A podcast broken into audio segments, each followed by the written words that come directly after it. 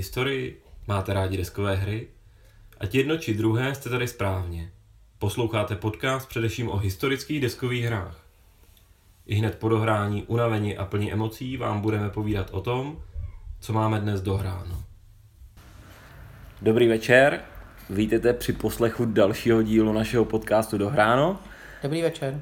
Vítá vás Petr a se mnou je tu dneska Jeník. A Kamil. Kamil a před námi na stole leží spousta a, míst, jako třeba Bastoň, Malmedy, Novila. Ardenský les, když to řekneme jako celek. Máme před sebou uh, hru, o níž jsme vám slíbili, že budeme povídat. Máme před sebou hru o uh, posledním německém protiútoku v druhém světové válce na západní frontě v Ardenách uh, ze série Fast Action Battle, zkráceně FAB, asi nás uslyšíte říkat FABko, uh, Fast Action Battles uh, The Bulge. Tak, ale my budeme povídat nejenom o této hře, ale povíme si ještě o druhé hře této série a to je konkrétně Sicily. Invaze na Sicílii. Neboli druhý díl. Což je druhý díl. Balč byl, Balč byl první. A pak si asi povíme ještě, on existuje ještě třetí, ten dneska vynecháme a jsou ještě nějaký plány, ale k tomu se určitě dostaneme, že jo? Rozhodně. Tak, uh, tak koho bychom našli na té krabici jako autora? Je to Rick Young. Rick Young de facto asi proslul tím, že vyrábí blokové hry. On v podstatě úplně jeho první hra, kterou se proslavil, byla Europe Engulfed. Ve své době to byla celkem ikonická hra o vlastně, já tuším, že tam simulovaná celá západní Evropa, možná i Rusko. Jo, to je, myslím, Podle mě je to, podle mě je to celá, celá Evropa, jako, takže je to válka válka v Evropě od toho 39. potenciálně do 45. Je to v podstatě ta, ten tradiční typ blokové hry, kdy vlastně na těch jednotkách máte jenom kolik, kolika kostkama střílej, nejsou tam žádné karty, nejsou tam moc extra asety, prostě máte dáno že můžete jednotkama odhejbat, nějak je posílit a pak zautočit. Takže prostě čistá blokovka. Čistá blokovka. Je to taková jedno, výrazně jednodušší hra ne proti tomu, o čem vám No, budeme povídat dnes. eh, Jakoby možná ono k té hře já ji úplně nemůžu doporučit, mně se tam tehdy nelíbilo, že tam dochází k takovým věcem, jako tam tuším nejsou stacking limity, takže prostě může být v jednom, v jedno, v jednom tom, v jedné té árie může být prostě 10 jednotek jako jednoho hráče a 10 jednotek druhého hráče. A pak je to dice fest toho stylu, že házíte 40 kostkama a, A něco padne. a něco padne. No, já, to, já toho mám úplně stejný dojmy, už je to dlouho, co jsme to hráli, ale vím, že tam bylo hrozně moc dřevěných kostiček, těch bločků v jednom políčku, že to bylo i strašně nepřehledný vůbec, co kde je a tak. A, a nemělo to hlavně takovou tu větší šťávu, takovou tu politickou rovinu, že by tam bylo jakoby no. něco, něco To navíc. je čistě no. bojová hra. Tam si představte, že jste prostě, já nevím, ten vrchní velitel ten ozbrojených sil a nerozhodujete o niče. Vlastně ani to nejste. Oni vám prostě jako vám někdo říká, kolik jako máte produkci na to, abyste si posilovali jednotky a vy de facto jediný, co můžete prostě nasadit ty posily a pak s nima odhejbat a zautočit. Hmm. Každopádně ta hra ve své době byla ikonická, takže vznikla její pokračování Asia Engulfed, který bylo z Pacifiku a ta hra jako neměla asi zdaleka tak dobrý přijetí, ale určitě byla zajímavější tím, že se pokoušela o nějaké věci typu simulace toho, že spojenci měli námořní, pře- námořní převahu ve dne, ať už pomocí letadlových lodí, nebo i jakoby celkově celkově jejich námořnictvo a zase naopak Japonci byli mistři těch nočních bojů, což z druhé strany ono to byla jedna z věcí, která v té hře vůbec ze všeho nejvíc nefungovalo, pře ve tříměsíčních tazích, když si hrajete na to, jestli je jako den nebo noc v bitvě, tak to prostě to není úplně ono. Hmm, hmm, hmm. A vůbec nevím, jestli, eh, já myslím, že ten uh, list těch uh, her od Rika Younga je poměrně krátký. On je krátký a on tam tě vlastně překvapí jedna jeho hra, která vlastně válečná vůbec není. Ale má žetonky taky. Ale má žetonky. Já si myslím, že to byla i první hra od GMT, která vlastně nebyla válečně zaměřená. Ano, já si myslím, že je to tak, no.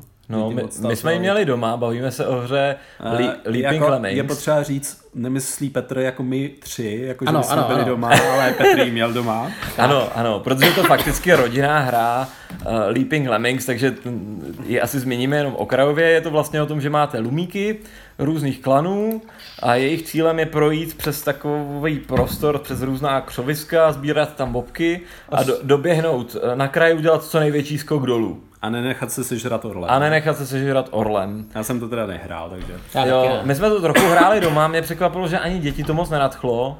A dokud byli ještě mladší, tak mi to přišlo, že ta hra byla ještě trošku přehnaně agresivní, protože eh, přesně taková ta hra, která vás postaví do pozice, teď ovládáte orla a musíte se rozhodnout, jestli sežere vaší dceru nebo vašeho syna. A to jako z pozice rodiče je poměrně těžký dilema. Takže to je taková psychologická hra. Eh, no, to, to, to fakt... Pro rodiče. No, Pro Psychologická hra. Psych- Ko, psycho- koho chci naštvat? No, ne, ne, jako, ne, neříkám, že byla špatná, ale jako v téhle sféře her asi existuje spousta dal, daleko zajímavějších her. A měli tvé děti problém vybrat si, koho sežerou? Ty asi ne. Ty děti ne, to je vždycky jako, to je dilema jinak. Jako, Jo. no. Takže Rick má i tuhle tu věc, jako bylo to celkem fajn, já jsem to viděl, že se to hrálo i na těch nějakých hráčských akcích, takže ono to nějako, nějaká švanda to byla, prostě snažit se tam skrz těma lumíkama kličkovat, hmm. skrz ty eh, křoviska a doufat, že vás ten ora nesežere, no. Ale, ale to už jsme asi zaběhli do zbytečného detailu k této hře. Každopádně, no, promiň. Jo, ne, já jenom chci říct, že tomuhle autorovi, že mě překvapuje, jak velkou podporu těm hrám dává. Já totiž vždycky ještě koupí časopis od Game.tečka, což je C3, tak vždycky nějaký článek v té hře, jakoby o té hře je. A já si pamatuju, že vždycky jsem listoval, tak tam byly ty, eh, ten Pacific, což mě jako graficky nezaujalo, ale to, ta podpora tam byla vždycky silná z jeho strany. Tak z druhé strany, ono je to trošku daný tím, že on toho vydává tak málo, že to může podporovat. Což vy jste, vy jste třeba chválili Berga, já ho zase taky úplně nemusím a jeden z důvodů je, že on ty svý hry nepodporuje vůbec, že jo. Protože on vydává prostě když plácnu včetně těch časopisovek, je schopný vydat nějakých 5 až 10 her ročně, téměř, podle mě jo, s těma jako Jako, je to hodně, ATLčkama, rozhodně prostě. hodně vydává. A, a on jako říká, já to jenom vydávám a je to jako na developerovi a na té firmě, která to vydala, aby to podporovala. Hmm, hmm. Takže jako Rick je podporuje zase naopak znamenitě a de facto No to- jakoby u všech těch her jakoby většinou odpovídal velmi rychle na Consim Wordu a tuším, že byl snad i na, na, na Geeku byl. Hmm.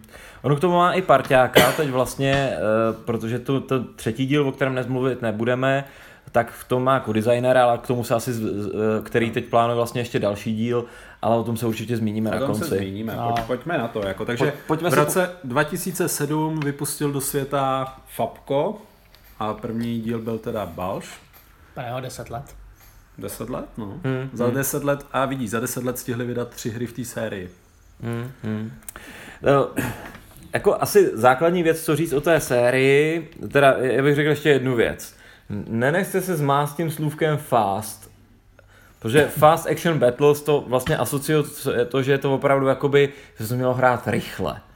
A ve, v srovnání se spoustou her na stejné téma to opravdu jako rychlejší systém jednoznačně je, asi se dostaneme v čem, ale není to žádná jako super krátká hra, kterou byste jako dohráli za hodinu. Je to prostě regulární hra, která vám dá na celý večer, když si zahrajete kampaň třeba v- tom, co jsme večery. hráli, jak v té Sicílii, tak, eh, tak Balš spíš na dva večery, hmm. vám dá jako poměrně plnohodnotný jako větší, větší zážitek, ale zase to není delší, není to, Tak z druhé strany je potřeba říct, že to vyšlo před těma deseti lety v době, kdy prostě standard byly hry, které trvají 40 hodin, takže jako ono, to není úplně jako, vlastně to bylo rychlý. Jo, jo, jo, ale začátečníka může ten název lehce zmást. No. Ano. Jinak je to systém, který je vlastně eh, stavěný na eh, vlastně eh, války 20. století ve smyslu od druhé světové války, anebo už teď můžeme prozradit, že ten třetí díl se vlastně odehrává v roce 1973 a je to arabsko-izraelská válka, útok na golandské výšiny. Takže moderní konflikt už. Takže už je to dost, dost moderní konflikt a vlastně ten systém pravděpodobně utáhne cokoliv v tomhletom rozmezí.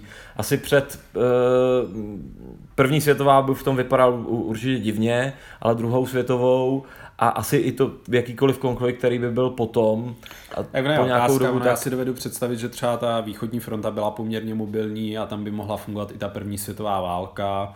Jako je otázka, je, jak by vyřešil západ, kde byl ta trench warfare, tam by prostě musel dát do nějaký hodně speciální pravidla na tohle. Jako, asi i to by se dalo, ale jako Hmm, tímhle směrem zatím nechtěli autoři jít.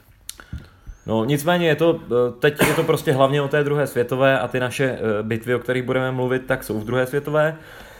A pojďme nejdřív teda k tomu systému, co je společné pro všech, všechny ty hry. Oni mají opravdu společná pravidla a pak se vydávají vždycky uh, specifická pravidla pro tu hru, která jsou poměrně krátká, takže opravdu, když se naučíte ten systém, tak velice rychle uh, vklouznete do jakéhokoliv z těch dalších uh, dílů.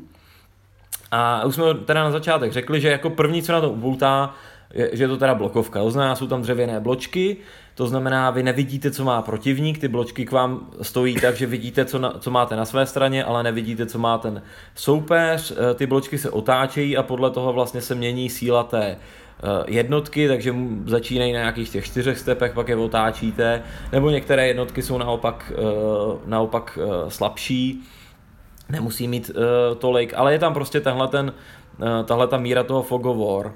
A to je prostě, a, a s tím je asi spjatý ten systém, který, eh, který je proto typický a to je ten bojový systém, kdy házíte kostkami a vlastně podhazujete nějaké číslo a to jsou vlastně eh, zásahy. No, já bych neřekl, že je to typický. Ono ve spoustě her jako házíš a házíš šestky, že jo. Tady, tady prostě no. házíte desetistěnýma kostkama a nějaký základní číslo je pět a pak můžete mít nějaký modifikátory, ale ty asi rozebereme v nějakých detailnějších bojích. Co možná ještě můžeme říct, jsou tu de facto dva typy těch bloků, je tu pěchota a jsou tu pak mechanizovaný pancéřované jednotky a případně ještě vlastně v té Sicílii je i motorizovaná jednotka. Jo. Ještě jsou tu paragáni, jako zvláštní Jasně, případ, ale je, to je pořád jako pěchota prostě a občas můžou někam spadnout na mapě. Co je určitě hodně jako unikátní na té hře, tak on se tu popral s kvalitou těch jednotek a to mm-hmm. velmi elegantně.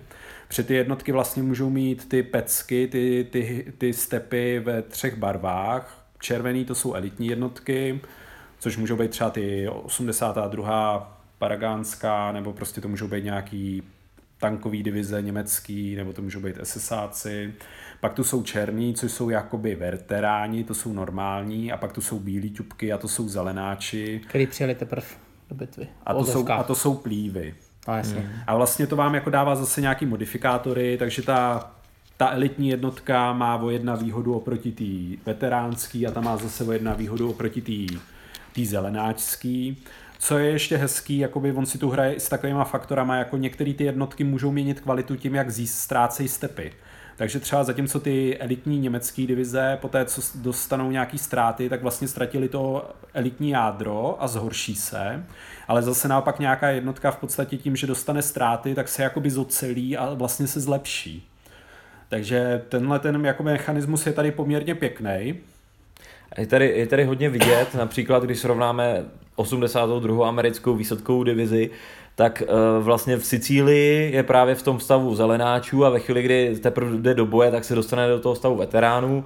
Tady samozřejmě v, eh, v těch Ardenách, potom co už jsou zoceleni uh, boji v, Normandii a prostě celý na ty západní frontě, tak tady už jsou jako těžce elitní jednotka a vlastně až když je dostanete do uh, hodně malých počtů, tak v tu chvíli ztratí ten elitní status. Jo. No. Ono s těma blokama ještě spojený to, že ty bloky mají své barvy, třeba konkrétně třeba v Sicílii je to hodně důležité, protože ty barvy spolu musí spolupracovat a zároveň tomu i připo, jako připojujete další doprovodné prvky. Jo. Takže musíte si i dávat pozor, jak ty jednotky mícháte do sebe. Jo. Vlastně to, co tady je, jsou, eh, že eh, jsou tady rozděleny administrativně vlastně pásma, operační prostory těch jednotlivých armád.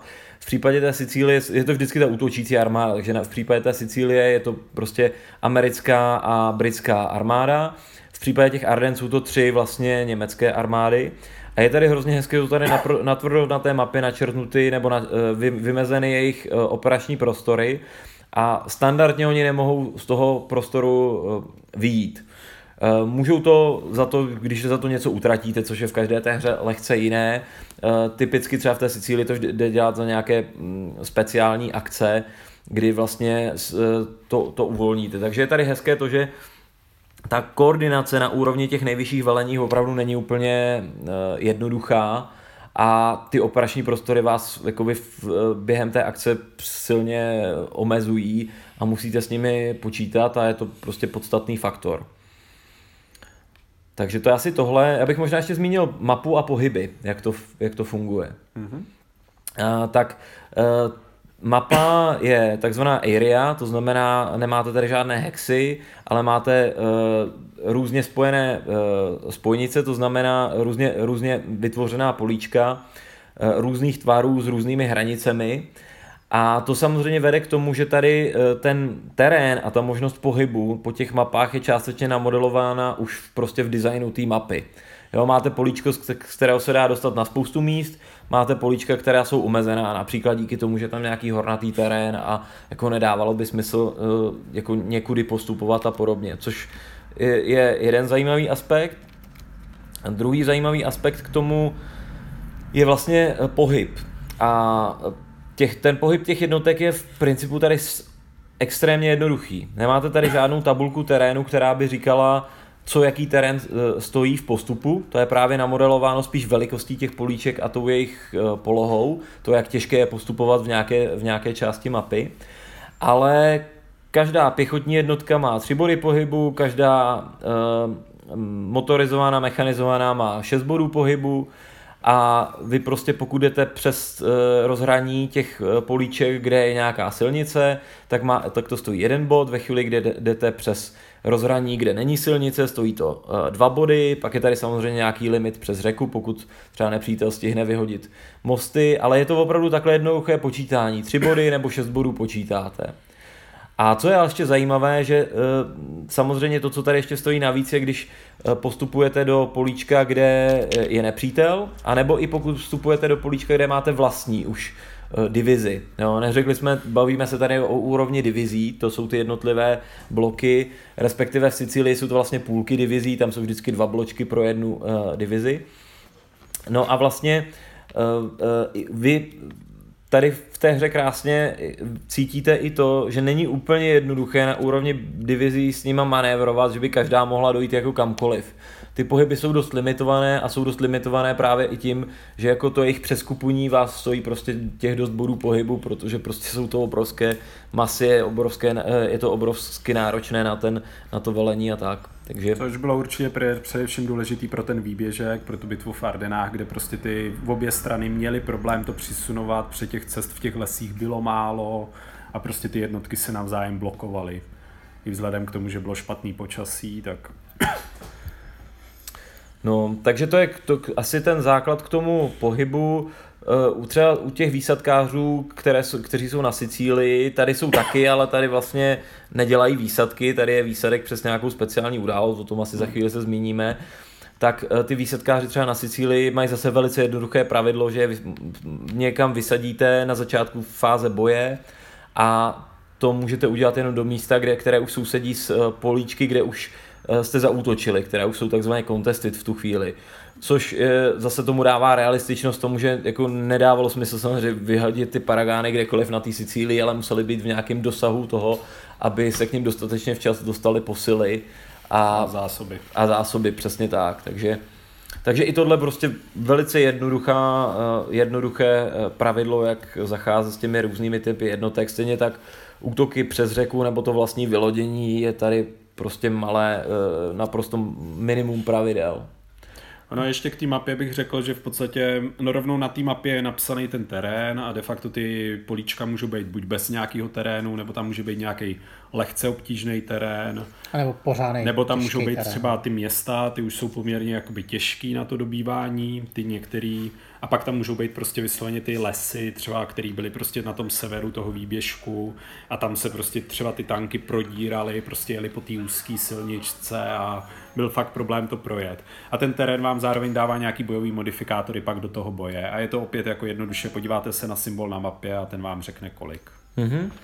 Pojďme si říct asi ty boje teda, než půjdeme k tomu asi nejzajímavějšímu kasetům. Dobře, ne? určitě. No tak to ono to souvisí, že jo, jako... Já bych k bojům řekl ten základ. Řekli jsme, že se hází, hází kostkama, eh, hází se vlastně desetistěnými kostkami a vlastně eh, to, co je na tom elegantní, na tom systému, podle mě opět, a neplatí to jenom pro boje, ale pro vlastně jakýkoliv eh, hod kostkami, je, že se snažíte hodit co nejmíň. A standard je, že pět a méně je úspěch a více je neúspěch. Je tak, taková ta výchozí je, prostě hodnota. Taková ta výchozí hodnota, která, s kterou se prostě velice dobře pracuje a pak jsou tu různé modifikátory, takže když jsme mluvili třeba o té kvalitě těch jednotek, o tom, že jsou tu tankové, takže za kvalitu se to hýbe plus minus jedna někam, za zákopy se to hýbe plus minus jedna někam a podobně, takže... Za útok přes řeku. Hmm. Za ten terén. Takže potom hážete a hážete třeba, nevím, čtyřmi, šesti kostkami podle toho, kolik máte těch jednotek a třeba hážete, snažíte se podhodit trojky například, jo, to jsou tak, takovéhle situace. Takže ten základ toho boje je opět mechanicky hrozně jednoduchý. Já jenom řeknu, že ten, ten výpočet není nějak těžký, jo. de facto po pár bojích už jste schopný se jenom prostě podívat a mžiku říct, hele, to je na trojku, tak já jdu podhazovat trojku takže se s tím nemusíte vůbec lámat hlavu a jde to rychle do krve. No. Ono to jde rychle do krve i proto, že vlastně dost často můžete hodit a si jsem odhadnout podle toho, co vám padlo. Když vám padne 8-8-2, tak víte, že ta, a tak už vidíte tu situaci, říkáte, no tak dvojka to je jasný zásah, osmička to a na ně nemusím počítat. A ne, vlastně tím pádem se ty boje jsou ohromně rychlí a nestrácíte čas nějakými kalkulacemi, eh, jak to vlastně spočítat. Jako prostě to je, to, to je jednoznačně hezký. No. Tak Dál možná ještě jednu věc k bojům bych, bych zmínil a trošku se dostaneme, nebo možná teď pojďme k těm asetům. Pojďme k, asetům. Pojďme k asetům. Co to je teda aset? No v podstatě je to nějaký zpravidla i nebo jako, tady jsou těma asetama nasimulovaný i jak nějaký historické události, takže tu jsou nějaký eventy a pak tu jsou i zároveň nějaký menší jednotky, které jste přidružovali k těm divizím. Nebo různí specialisti prostě. Nebo různí specialisti, takže můžou to být ženisti, který vám vytvoří zákop, nebo naopak jakoby vy, vyhodí do vzduchu zákop soupeře, nebo to může být prostě... Paragáni. Paragáni, nebo to může být tankový oddíl, který přiřadíte pěchotě, prostě, protože ta pěchota do té doby žádný tanky nemá, tak vlastně takhle jednoduše, jsou, jsou to malinký žetonky, vy v podstatě ty žetonky si lízáte z pitlíčku každý kolo a z toho, z toho vám vyjde, že s některýma z těch žetonů můžete dělat prostě posily, s některýma můžete události. události dělat, typu třeba, když si vezmeme, já nevím, budeme mluvit o tom výběžku chvilinku, byť, tak tam máte událost nějaký ty německý oddíly, který například přesměrovávali dopravu, takzvané hmm. skorozené jednotky. Přesně, no. pak tam jsou jakoby veselé události třeba toho typu, když nějaká z těch stran je poměrně málo iniciativní z začátku, tak prostě dostane asset, který říká, že nic nedělá. To je pěkný. Můžou tam být za spojence, tam jsou zpravidla hodně letadla. Ano. Dělostřelecká podpora, Dělostřelecká jsme, podpora, jsme ji nezmínili. Ano. Pak jsou to takzvané různé speciální akce, to, to, to vlastně trošku vysvětlíme. Jedny z nejdůležitějších, nebo jedny z nejsilnějších žetonů, dalo by se říct. Je, no. je to tak, protože za ty speciální akce pak jde dělat eh, spoustu věcí, ne? spoustu věcí no. v různých fázích hry, typu ustoupit před bojem, nebo naopak doplnit, zautočit víc, zautočit víc posily, vyvolat nový boj, doplnit o ty elitní uh, posily, nebo například, jak jsme říkali, eh, je to speciálně akce na úrovni spolupráce těch armád, takže překročit to ty hranice, ty, ty vymezené operační prostory, abyste si nějak pomohli.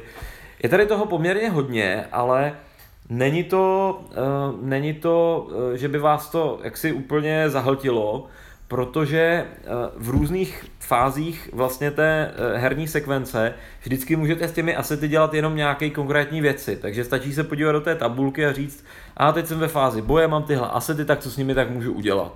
Nebo teď jsem ve fázi pohybu, co s nimi můžu udělat. Nebo teď jsem v nějaké administrativní fázi, co s nimi můžu udělat opět. Takže z toho pohledu se to i přesto, že těch možností je hodně, tak jako to není složitý hrát. Ono totiž i tam používají grafické pomůcky, to, to, že ten asset má bílej rámeček, znamená, že to je událost a víte, že ji můžete zahrát.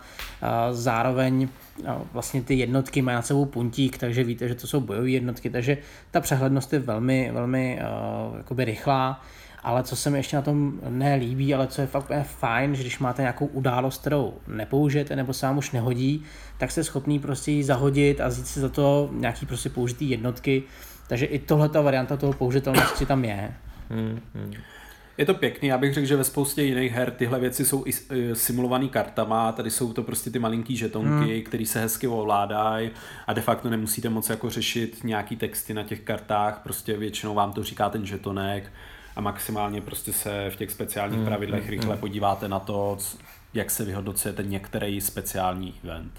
No a je to vlastně ten prvek, který vás staví, jeden z těch prvků téhle hry, který vás staví vlastně do eh, role nějakého vrchního velitele té skupiny armád, který máte k dispozici nějaké divize, nějaké jednotky, které prostě byly naplánovány pro, eh, pro, pro tu operaci nebo pro ten operační prostor ale zároveň tady dostáváte teda nějaké dodatečné eh, zdroje, abyste je mohli nějak použít ale dostáváte je prostě na jistotu. Je to tak, že oni přicházejí do hry podle nějaké jak, jak dané sekvence, ale ve skutečnosti vám jdou teda do nějakého toho pytlíčku nebo nějaké míchací mističky, kde si z toho taháte jenom daný, daný počet a podle toho se to vyvíjí, takže pra, pravdu jako třeba nutně potřebujete to dělat střelectvo a vy ho nemusíte dostat, nebo dostanete jedno a ne, ne tolik, nebo byste chtěli nějakou tu speciální jednotku a nedostanete ji, a nebo naopak vás to překvapí a přijde vám ně, něco a, pěkného a dá se podle toho rozhrát, je to prostě ta situace, kdy nemáte plnou kontrolu, kontrolu nad tím, co všechno budete mít k dispozici během Je to operace. úplně úžasný tím, že třeba občas se tím i vypouští nějaký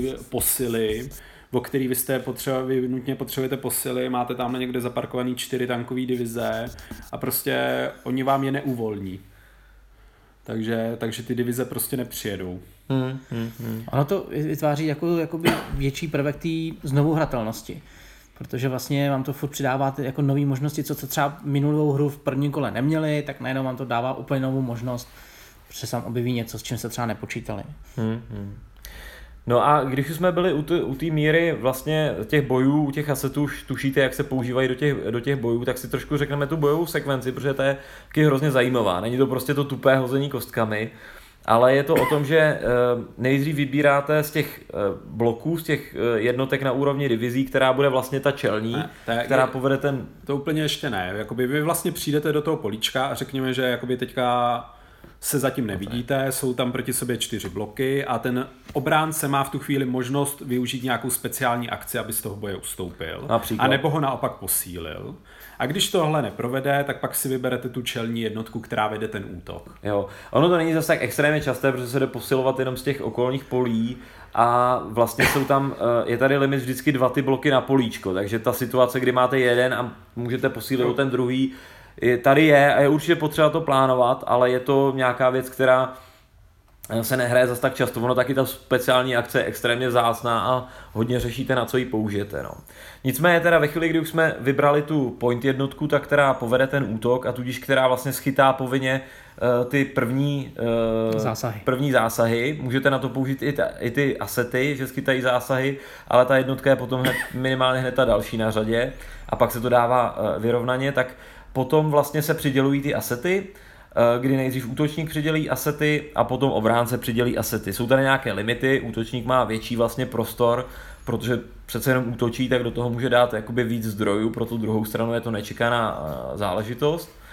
A potom se háže nejdřív dělostřelecký útok, kde útočí nejdřív, eh, kde hází nejdřív útočník, potom vlastně obránce dělostřelecky, a potom uh, háže nejdřív obránce už ten vlastní střed a potom, potom útočník a během toho se přidělují zásahy.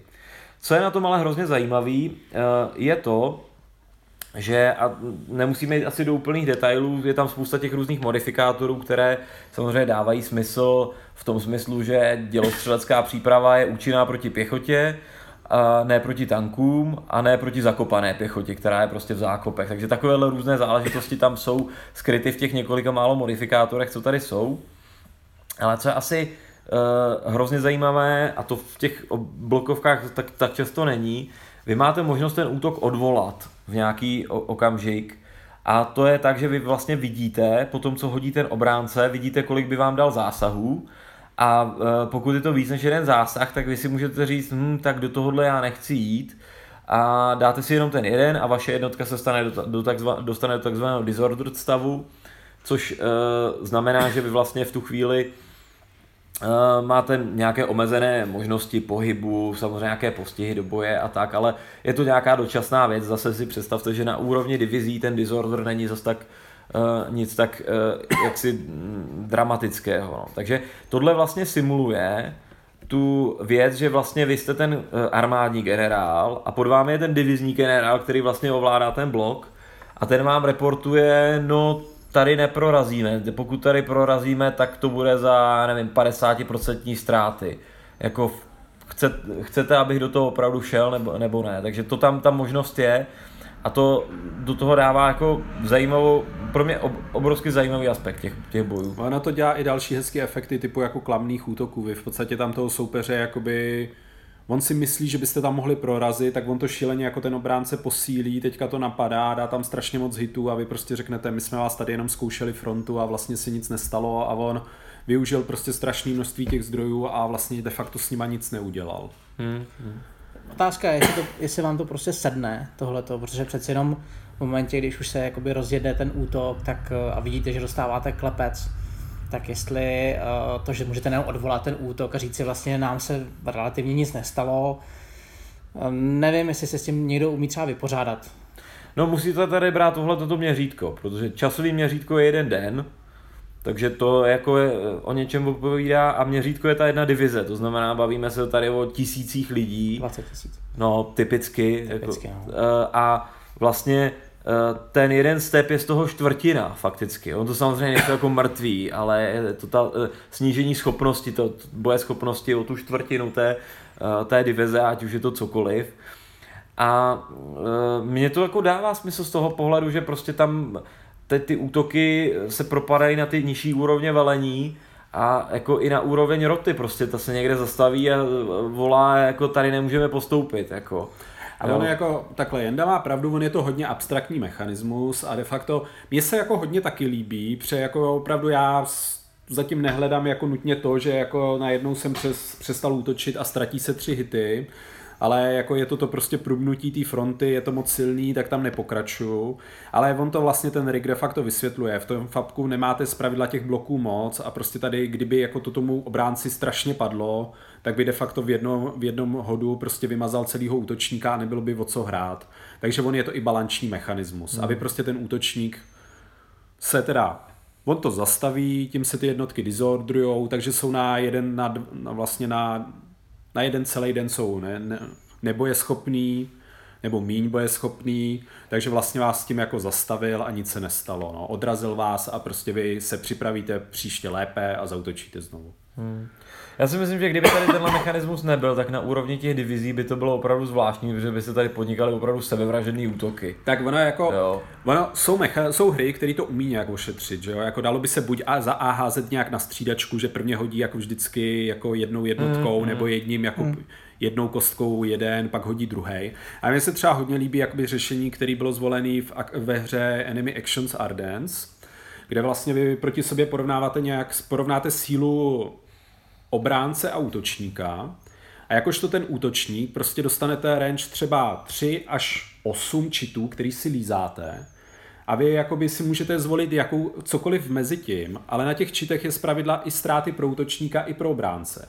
Takže vy když zvolíte těch 8, tak to znamená, že do toho útoku jdete naprosto naplno a máte větší šanci nalízat si víc těch jako ztrát pro soupeře, ale máte i větší šanci si nalízat víc pro sebe. A když naopak zvolíte tři, tak víte, že prostě jako taháte toho míň, vy si pořád vyhodnotíte, že máte velkou šanci mu dát aspoň ten jeden hit, ale zároveň máte menší šanci třeba i víc těch hitů dostat. Jako to je podle mě třeba elegantnější mechanismus, z druhé strany já jsem naprosto OK s tím, jak je to řešený v tom fabku. Mě by se asi, mě by se, jako tam to jsem nehrál, ale mě se v tohle pohledu už jdu skoro do těch plusů a že tenhle se mi líbí nejvíc. Jako tohle je jeden z nejzajímavějších jako aspektů té hry. No. Nehrá, jako takhle. Tohle je hezký, ale tam to je realističtější. Je to přesně to, že ty jsi si na začátku zvolil, jaké je prostě, jaká je síla toho útoku, ale tam zase je to menší měřítko, tam těch jako žetonů je podstatně víc. V menším měřítku jako... určitě, ale na úrovni těch divizí mi prostě sedí to, že ta, ta divize se mohla rozhodnout postupovat dál podle toho, na jaký narazila odpor nebo nenarazila. No. Já jsem na tom, že mě to trošku škube za to očičko a... Mm, e, jako ta hra by bez toho nefungovala. Prostě to museli by, se, museli by se tam opravdu dělat nějaký ty house rule typu, že hodím jednou já, hodíš jednou ty, hodím jednou já, hodíš jednou ty. Takže pořád by jistou výhodu ten obránce měl, ale ne tak velkou. No. Hmm, hmm. A to by tu hru výrazně změnilo. Takže ten mechanismus v tomhle kontextu, v tomhle měřítku je dobrý, ale já jako naprosto Jendův argument chápu. Hmm.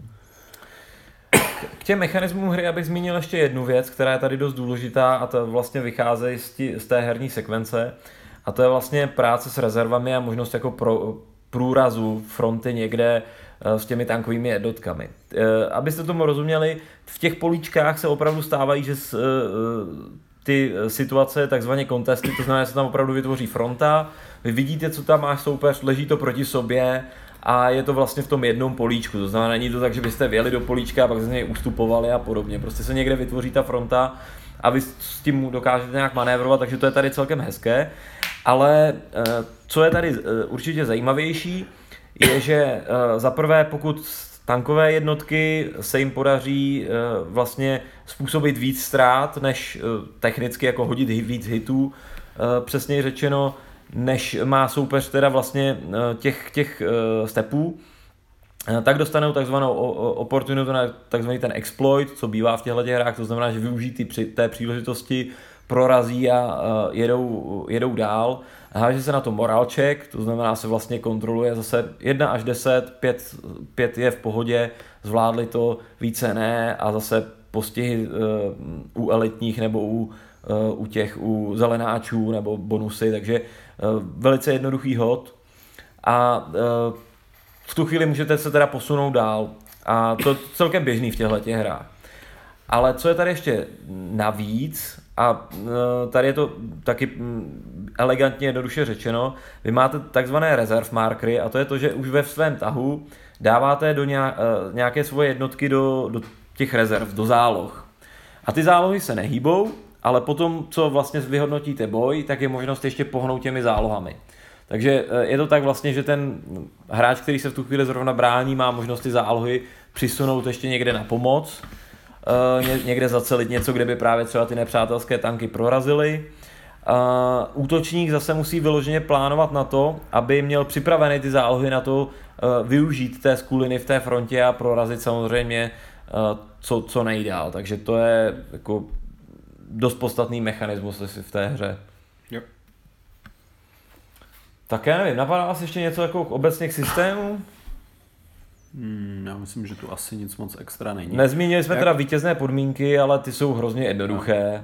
Vlastně eh, je to tady o dvou věcech. Jedno jsou, eh, jedno jsou eh, nějaká klíčová místa na mapě.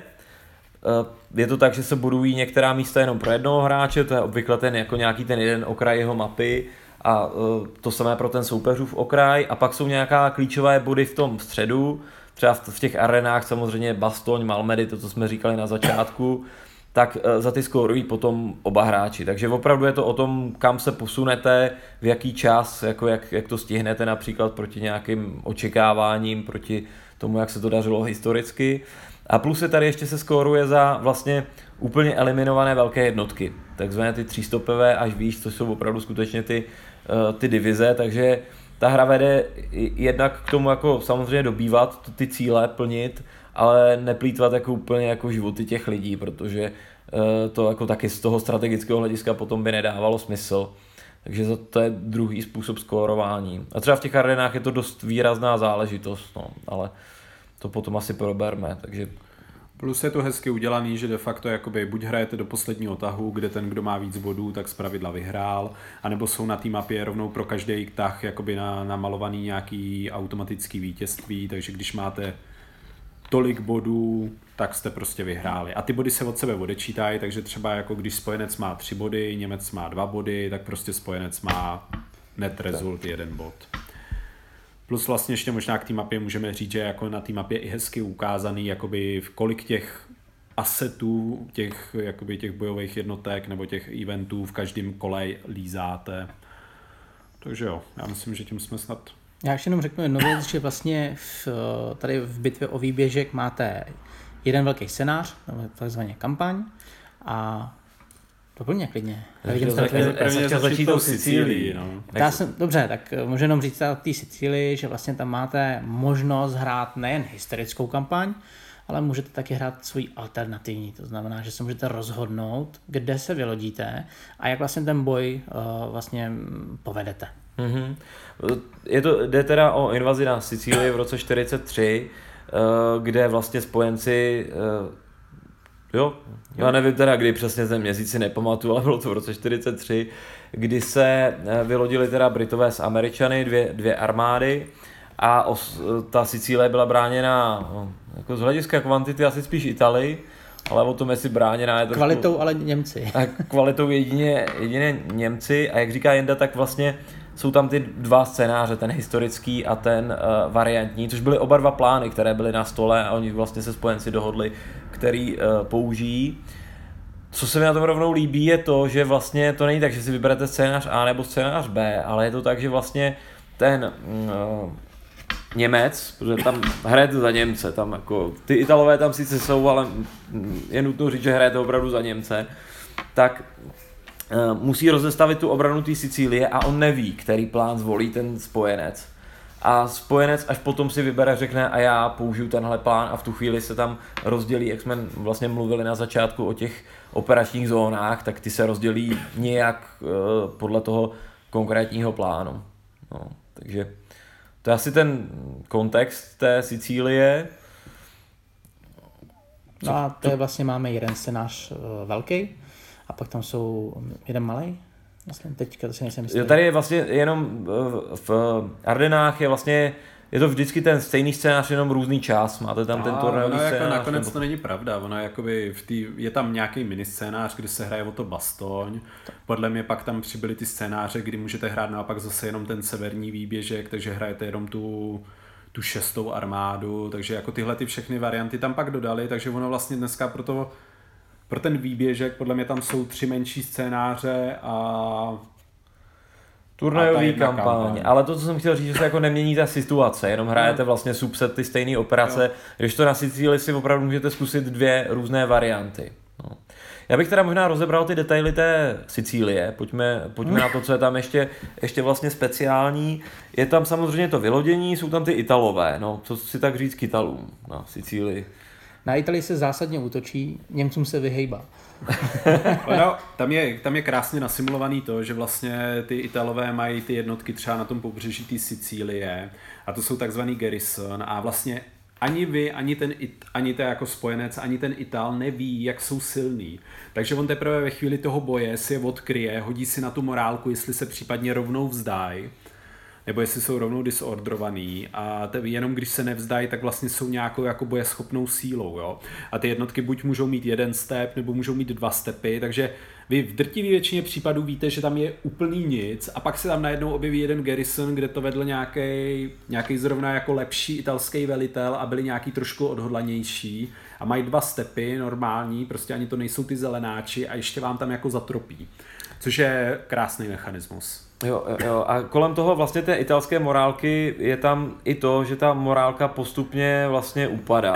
A to jako dost tvrdě. A je to ona zase... nikdy nebyla velká, no. To jako... no nikdy. Nikdy, ale na té Sicílii tam, já mám pocit teda, ne, že na té Sicílii byl jako takový ten skutečný zlom Nevím, jak do jaký míry ještě potom bojovali dál Ital, Italové v těch dalších operacích. No, těžko, ale těžko soudit, protože to... i ta Afrika byla už dost jako no, ale tak tam je jako, když pomineme tu Etiopii, to bylo snad jediný místo v Africe, kde se jim jakž takž dařilo, ne? Nebo... Nevím, nevím. Tady prostě já bych se do toho jako... nepouštěl, protože... No, to, já, dobře. To...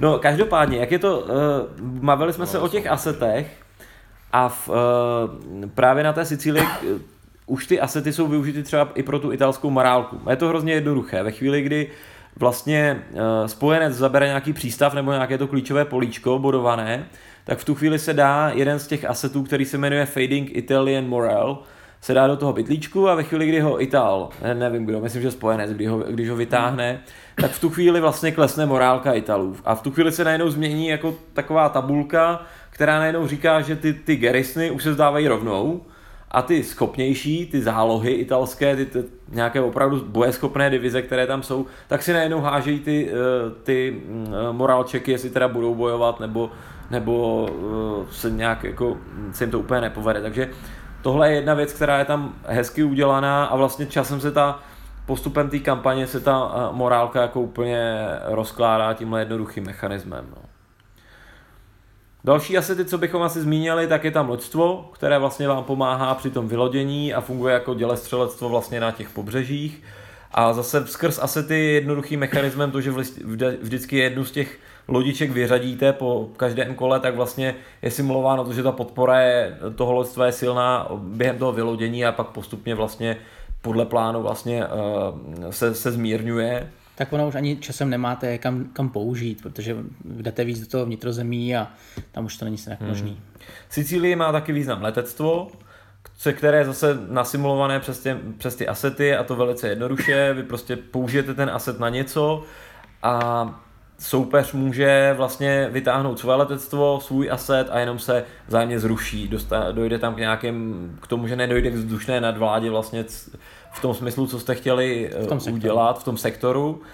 Ale když ten soupeř už nemá, což uh, samozřejmě těm Němcům speciálně stává dost často, tak uh, vlastně vy můžete provést to, co jste chtěli a to může být letecká podpora do toho boje, která se buď to vyhodnocuje jako bombardování, anebo vyloženě jako podpora do útoku, do útoku toho, toho boje, anebo můžete třeba poslat na takzvanou interdict, interdiction misi, to znamená, že vlastně snažíte se narušit uh, ty uh, linie toho uh, protivníka, komunikační cesty a podobně a vlastně blokovat ho třeba, aby mohl využít ty rezervy, aby mohl použít takzvaný strategický pohyb a přesunout třeba z jedné části toho ostrova na druhý nějakou významnou německou divizi. Takže jsou tam jednoduché, ale jako několik možností, jak používat letectvo a opět zase přes ty asety je krásně uděláno to zvyšování, nebo nasimulováno to zvyšování té eh, nadvlády tím způsobem, že vlastně ve chvíli, kdy zaberete letiště, tak si spojenec zase přidá další pitlíček těch, eh, toho asetu letadílka, teda další aset toho letadílka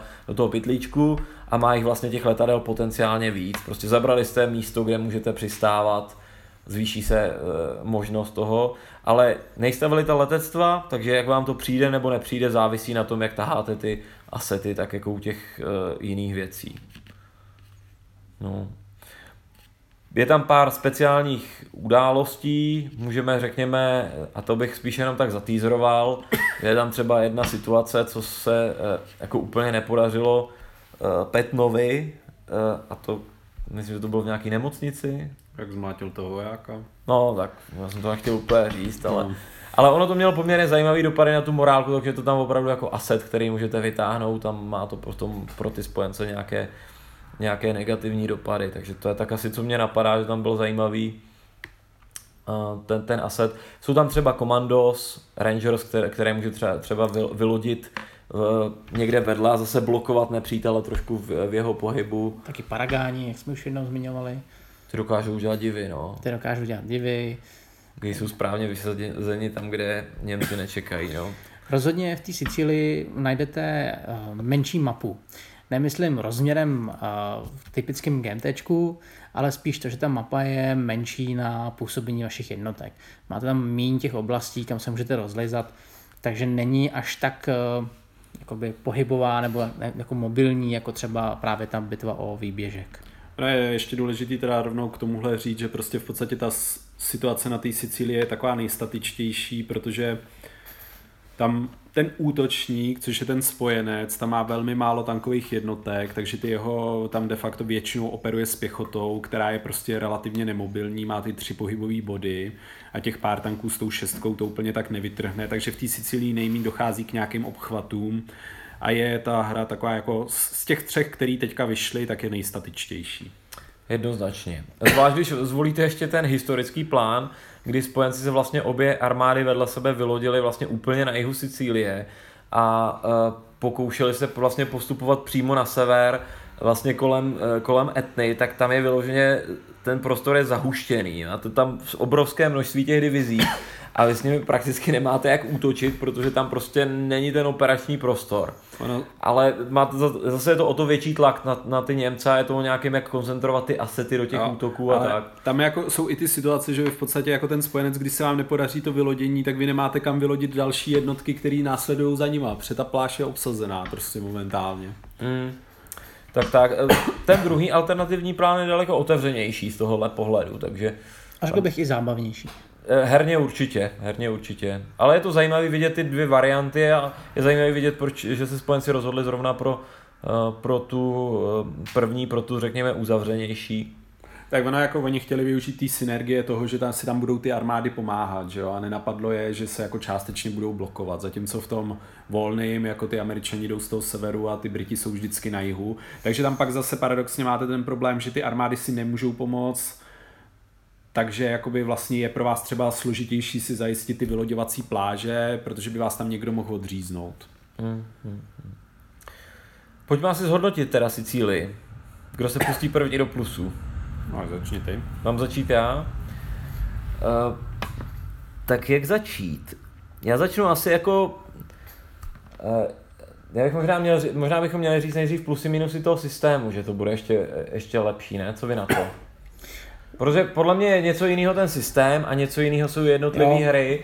A uh, já teda řeknu nejdřív plusy toho systému, toho Fast Action Battles.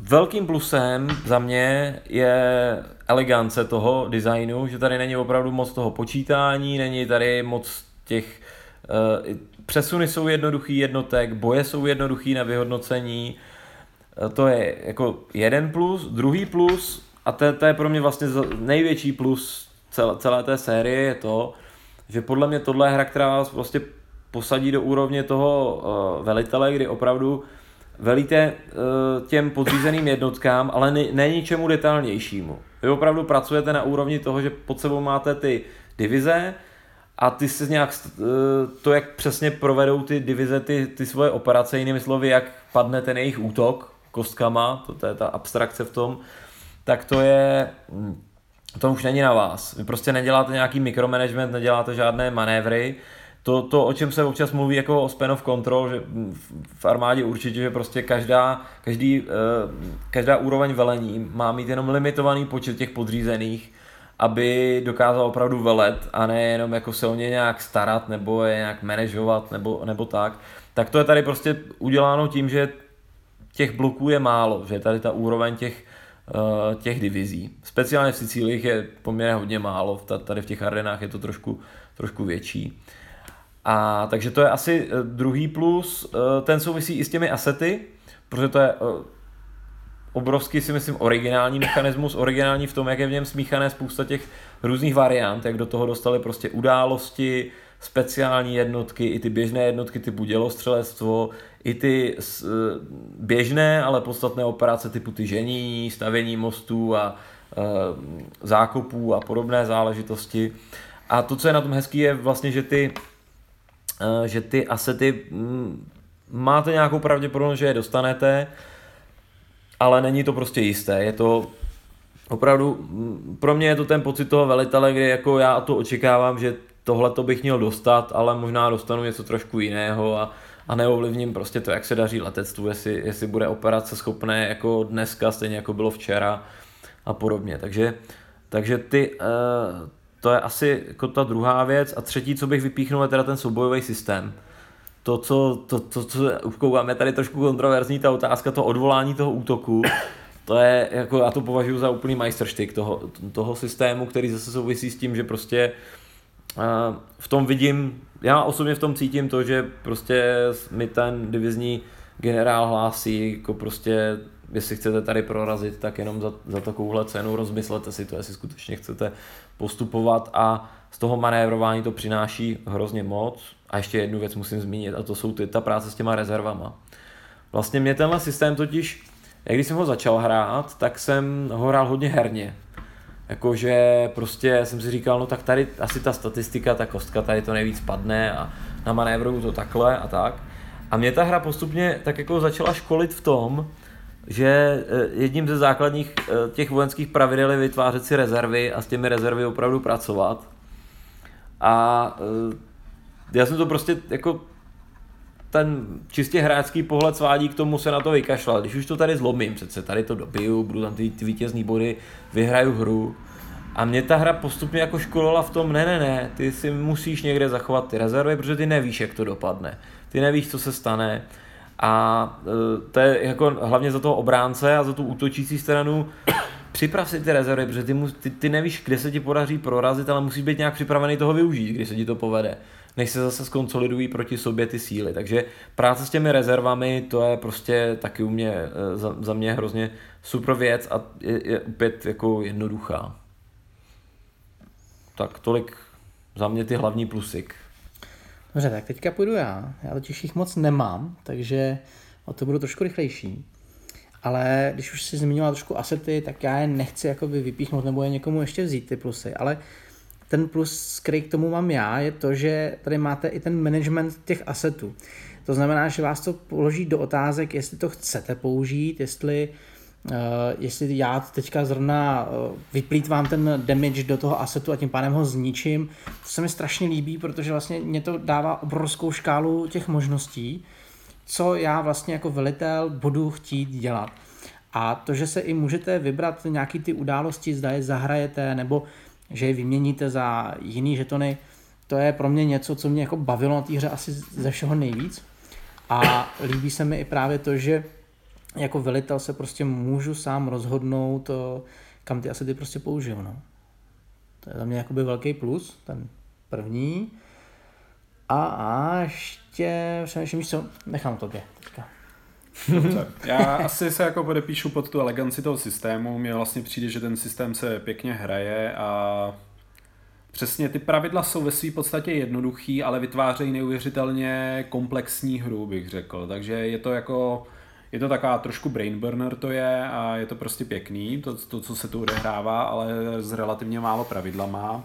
Souhlasím s tím managementem asetů a souhlasím i s tím, že tohle je jako jedna z těch her, která vás aspoň jako i v takhle jako relativně abstraktním měřítku, kdy ty jednotky jsou fakt velký celky, tak vás nutí se chovat nějakým způsobem historicky, že tady to vidíte, to, co říkal Petr, prostě když se až příliš jako natáhnete tu svoji frontu, tak to neubráníte, když nemáte žádný ty rezervní jednotky, tak nejste schopní lepit ty díry. Zároveň tu jakoby o to víc i vidíte to, že prostě občas se vám nevyplatí postoupit dopředu, protože byste se dostali do zranitelné pozice, tak radši zaparkujete ty své jednotky o kousek zpátky v nějakém eh, obranějším terénu a čekáte, co udělá soupeř a buď pak vyrazíte další kolo nebo ne. Takže já bych řekl, že to relativně dobře simuluje nějakou, nějaký historický, jakoby ty jejich pochody myšlenkový těch jednotlivých generálů. Hmm. Napadlo tě ještě něco? Jo, jo, ještě jsem si vlastně vzpomněl, že mě uh, ještě bavilo to, že máš docela takovou velkou škálu, co dělat uh, vlastně s damage, respektive jo. se ztrátou, že ve většině hrách máte to, že prostě dostanete nějakou ztrátu a musíte si otočit jednotky anebo s nima ustoupit ale tady přeci jenom máte to, že uh, můžete je dát do těch asetů, můžete je dát do uh, fáze, že ty jednotky budou roztroušený a tím pádem jako udržet si víc to místo, nebo i to, že přemýšlíte do budoucna, že když tu jednotku poškodíte, tak ji vlastně zlepšíte. A najednou ta, ta škála těch uh, možností i při tomhletom uh, ne příliš šťastným jakoby období, kdy vaše jednotky dostávají klepec, tak přeci jenom máte uh, další možnosti a to mě taky bavilo. No. Hmm. Je fakt, že takový ty rozhodnutí typu tohle jsou zelenáči, já je tam pošlu, protože tady schytají ten ten, ale pak už budou jako ta kvalita, kterou tam potřebuju, tak to tady člověk občas udělá tohle rozhodnutí. No. A tak hlavně vznikají tu i jiný hezký situace, že vy prostě přesně někde necháte jednu jako osamělou jednotku a ono to vypadá jako lákavý cíl, ale protože si držíte v záloze special action, a těsně vedle jako držíte nějakou silnou tankovou divizi, tak prostě najednou jako super se tam nažené jako vidina snadných hmm, hmm. vodů a vy mu tam prostě pošlete extrémně silnou jednotku, která ho tam překvapí. I ty překvapení tu jsou krásně nasimulovaný hmm. díky tomu. My jsme třeba k těm special action se tak moc nevěnovali, jako co to vlastně znamená. Ono to vlastně znamená to, že vlastně dáte tu podporu toho nejvyššího velení něčemu konkrétnímu, že prostě jako dojedete na to místo a ty tam něco buď to domluvíte teda nějakou spolupráci, nebo teda rozhýbete ty, kteří jako říkají, my vlastně už nemůžeme postupovat teď, protože tak jako jim vydáte ty rozkazy a do, donutíte k, k něčemu, nějakému... A, uh, nebo jenom necháte konat nějakého prostě iniciativního nižšího velitele. Přes, přesně tak, že je, je pod tím spousta věcí, je, je, to, je to zajímavý, no. Ještě napadl taky jeden plus, který bych měl, eh, který bych měl zmínit, je taky dost podstatný. Totiž, a to je to, jak, eh, jak vlastně se mentálně stavím k té hře, nebo respektive eh, co během tý, toho hraní dělám. To zní trošku divně, že jo, no, tak... Ne, tak naštěstí nic hrozného to nebylo. Dobře. Protože je... A není to zdržování, který je tam teda taky. Jo, je totiž spousta her, kde člověk jako stráví hodně času tím, že studuje ty tabulky, něco přepočítává, aby vyhodnotil ty mechaniky té hry. A tady, jak jsme jako mluvili o těch bojích, ty boje jsou opravdu naházený za, za chvilinku, žádný složitosti, ve chvíli, kdy to zahrajete párkrát, tak už prostě to dokážete vidět, ty výsledky. a není to opravdu žádný studium tabulek, žádný procházení něčeho složitýho. Takže většinu času opravdu reálně přemýšlíte, co chcete udělat. Kde dám ty rezervy, jak strategicky přemístím ty jednotky, kde chci útočit, nebo naopak, kde se chci zakopat.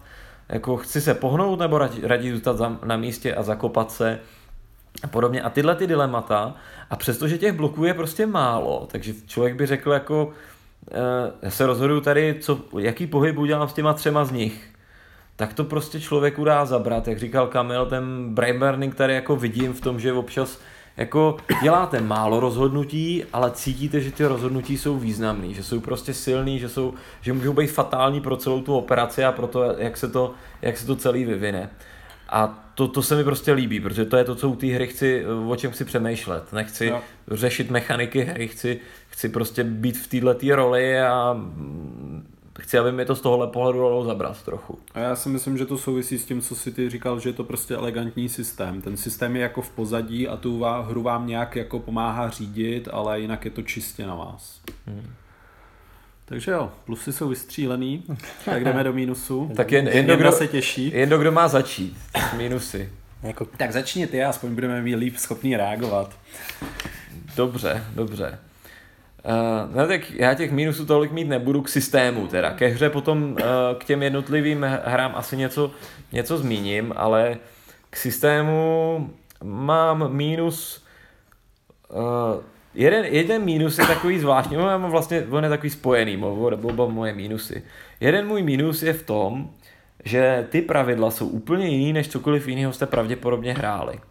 A tudíž ta hra se prostě jako hůř učí, protože prostě tady nejsou žádný zones of control, jsou tady ty mechanismy těch blokovek, ale ty jsou opravdu ta jednoduchá věc, ale to složitější kolem toho. Ta práce s těmi asety, eh, různě drobnůstky, jak, eh, tak těch je tady prostě, eh, ne že by tady toho bylo hodně, ty pravidla nejsou složitý, ale nevyužijete prostě žádnou znalost žádný jiný hry, protože ten systém je naprosto unikátní a těžko se to jako s něčím srovnává, jako že bych vám řekl, když znáte tuhle hru, tak tohle vám relativně dobře půjde.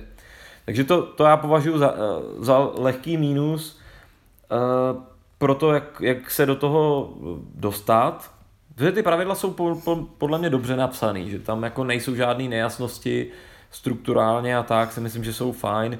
Je to teda o tom, že když, eh, že nejlepší je stáhnout si poslední vlastně pravidla z toho posledního dílu série, a protože se trošičku vyvíjela, ale třeba ten rozdíl mezi tou Sicílií a potom těmi Golany, to, tím, tou nejnovější hrou, je naprosto minimální. Tak to je jeden. A ten druhý minus uh, je takový jako taky tak obskurní lehce a to je to, že v té sérii je málo her.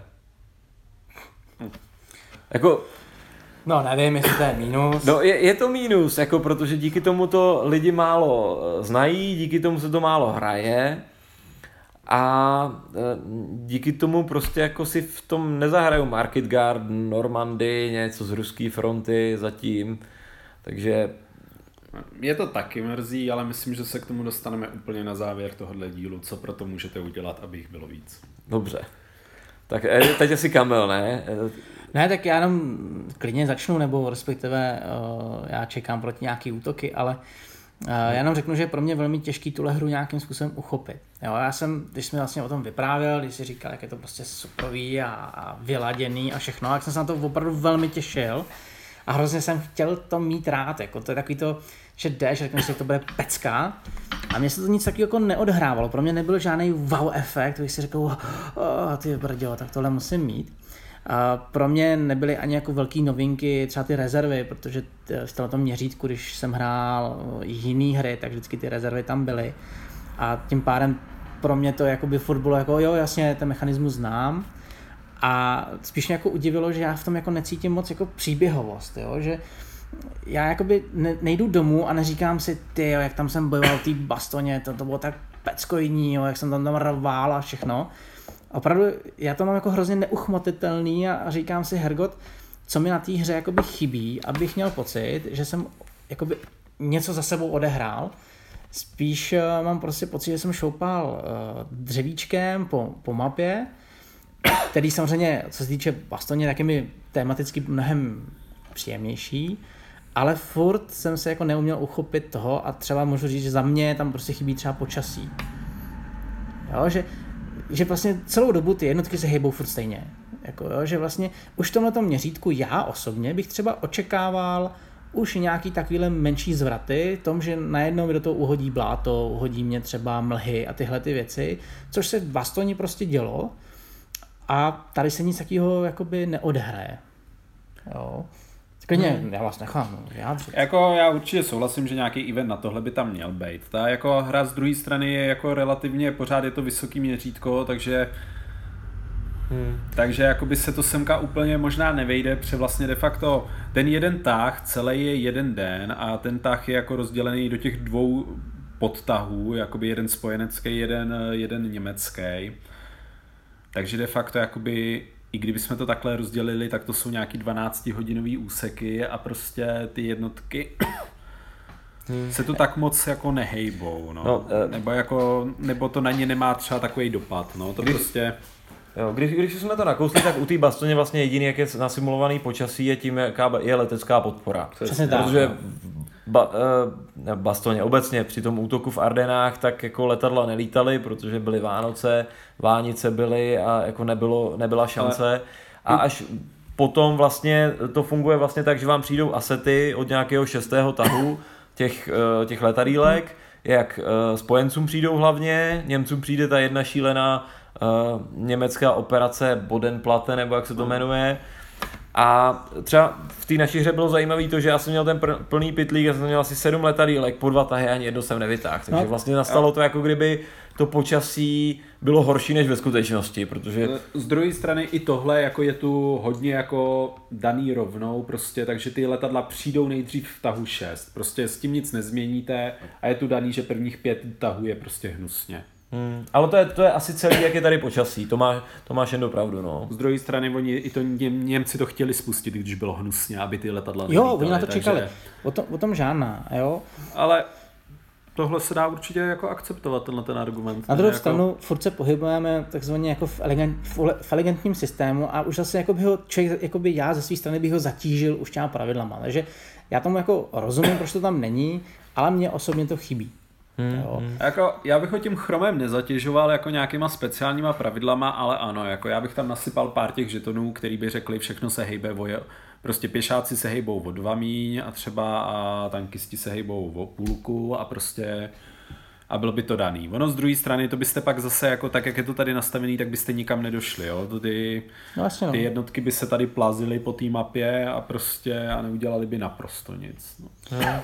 No ale to je už i spojený s tím, že prostě tady, eh, dejme tomu, druhá SS eh, Panzer divize má úplně stejný pohyb, jako by prostě jiná, eh, taky panceřová divize, ale která už třeba neměla takový vybavení, že ten, ten záběr toho detailu už není tak veliký, aby mi i rozdělil tohle to, že já jo. prostě když vedle položím Pipera a vedle položím jinou jednotku, která má, dejme tomu, stejné hodnoty, tak... Ale já možná teďka řeknu, jakoby, Zatímco ty jakoby hraješ ty detailnější hry, takže ta ta SS divize je tam rozložená do těch jednotlivých žetonů, ano. takže ty tam vidíš, že prostě tady máš ten batalion tanků, tady máš ten batalion druhých tanků nebo mechanizovaných mechanizované pěchoty. Zatímco prostě tady, jak je to ta celá divize, tak se s nima prostě hejbe i ta jako obsluha, která prostě byla pomalá. No. Je to jako jasný. Hmm. A to taky ten důvod, prostě počasí tady nemůže být implementovaný, protože to byste ty, to byste ty vlastně, ne žetonky, ale ty bločky museli rozdrobit, protože jinak ano. by to nemělo smysl. Jo. Jo, takže já tomu rozumím, proč to tady není. Ale... A pak by se ztratila ta elegance toho systému, ano, protože ano. prostě by to Jo. Já, ale... jsem, já jsem teď, já do toho skočím, no. ale zase na druhou stranu, aby řekl protiplus k tomuhle, abych se trošičku vrátil, tak zase ta hra je něco, co bych třeba rád vzal k nováčkovi. Jo? Protože občas doma sedíš a říkáš si, co já mu vlastně vezmu, teď já mám všechno těžký, ale tohle, jak je to jednoduchý, rychlý a snadno vysvětlitelný, tak uh, nemám vůbec problém to vzít komukoliv. Jo. Ono je to dobře vysvětlitelný i z toho pohledu, že vlastně je tady dost strukturovaná ta sekvence těch eh, herních kroků, ano.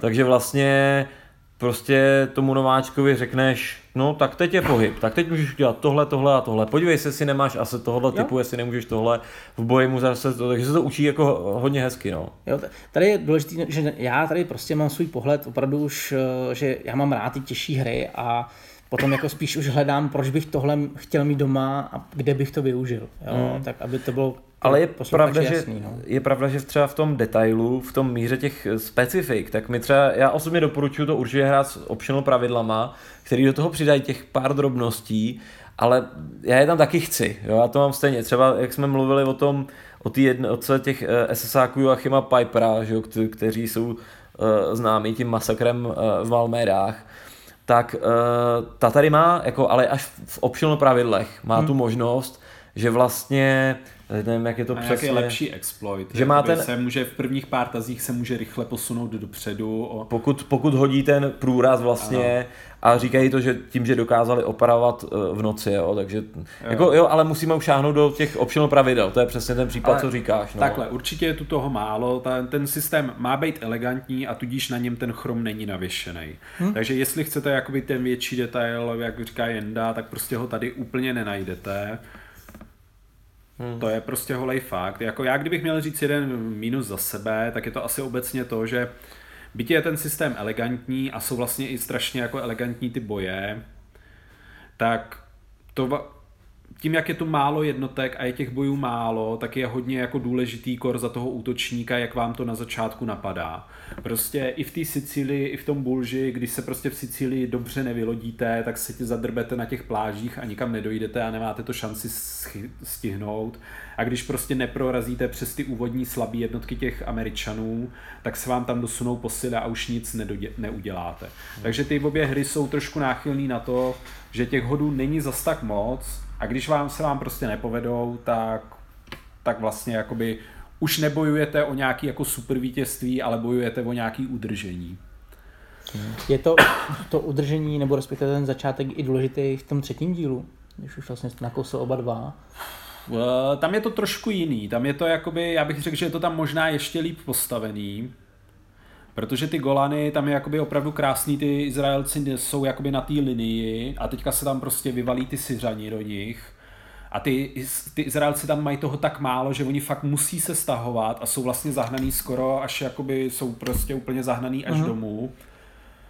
A pak tam najednou začnou přijíždět ty posily a prostě je tam ten masivní protiútok, ale myslím si, že je to tam mý na to náchylný, protože těch jednotek těch izraelských je tam tak málo, že se tam mnohem víc operuje s tím objížením těch jednotek a odřezáváním, takže vlastně tam mnohem Hmm. víc nutíš i toho, i toho Izraelce ustupovat v průběhu té hry. Jako mně se ta golandská hra líbí z nich nejvíc, ale k tomu se můžeme dostat. Jo. Já jsem do toho Mě- nechtěl za, Eh, Já jsem, já tomu, eh, přesně jak říká Kamila, tomu úplně stejně, ale hrál jsem ji jenom jednou, takže těžko za- zatím A jako hodnotit, já- ale mám z toho úplně stejný pocit. Já možná řeknu i proč. Ona jakoby to je obecná jakoby věc toho systému. V podstatě ta Sicílie, jak už jsme si řekli, je poměrně statická, protože tam nejmín těch jakoby motorizovaných a mechanizovaných bloků. V tom Bulži je jich tak zhruba půl-půl. Prostě máte tu půlku, půlku tankových jednotek, půlku, řekněme, těch mechanizovaných. A naopak tam jakoby v, tý, v těch Golanech, jednak je tam těch bloků relativně málo, ale třeba 80% z nich jsou mechanizované bloky. Takže ty všechny tam pádí o tu šestku. Zároveň tam nejsou žádný o- pravidla na benzín, který, ke kterým se dostaneme tady v tom výběžku. Takže tam je to hodně ta manévrovací hra a tam vlastně ta hra se hraje úplně jinak. Jo. Není, není to ani jedno z toho, co si viděl v Balži, ani prostě to, co si viděl v Sicílii, ta hra se hraje úplně jinak. Hm? Jako o to líp. Jo, jo, jo. Mě ještě napadá, Jendo, uh, uh, jestli máš, protože ty, ty, to víme, že hraješ složitější systémy, hraješ spoustu různých sérií od MMP, což je považováno spíš za takový ty eh, hardcore hry. Uh, Takový ty tradičnější Hex and Jo, Counter. tradičnější, jako určitě komplexnější. Máš něco, jako s čím bys tohle srovnával, jako teď, jako v té No. míře komplexnosti, nebo, nebo tak? Jako co se týče to, s tím systémem, tak já, já to nejradši, nebo nejlíp bych to měl asi srovnat eh, s OCS, neboli, neboli Operation Combat Series, což je vlastně, eh, jak se říká, od MMPček a je to větší záběr nejen na měřítko, to znamená, že ta jedna divize má víc žetonů, ale zároveň i na větší kompenci, jakoby větší mm, vlastně jako pospolitost té hry, to znamená, že zapojujete do té bitvy všechny ty složky, znamená to letadla, eh, můžete mít i lodě v různých jako hrách, a máte tam hlavně zásobování, což je vlastně to nejdůležitější na celé té hře. A když prostě porovnám Fabko a OCS, tak pro mě prostě OCS vytváří neskutečný příběhy. Já prostě toho jako skoro až bych psal knížky a hrdiny tam vyzvedával. Zatímco u toho Fabka je to takový jakoby trošičku vzdálenější a tím, že se o ty jednotky v OCS musíte opravdu starat a opravdu jako děláte všechno pro to, aby ty zásoby byly, aby ten útok byl správně udělaný všechno, tak přeci jenom to je ještě větší jakoby záhul na, jakoby na mozeček. No. Mm-hmm. Zatímco, zatímco Fabko je opravdu v tomhle, jak jste říkali, asi elegantnější, že to rychleji zahrajete, máte rychleji vysvětlený, tak to OCS potřebuje péči. No, už. A větší operace taky, že, jo? že v tom OCS jako, je to tak velký systém, že potřebuje hrát vlastně menší scénáře. Jako, a ne? tak to nutně není pravda, ne? Já, jako, myslím. já teda ne, neumím si představit, že bych třeba rozložil východní frontu vlastně v Guderianovi, což je jeden z těch dílů a má to pět map, tak já myslím si, že bych asi omdlel, jako když to mi dá celý najednou.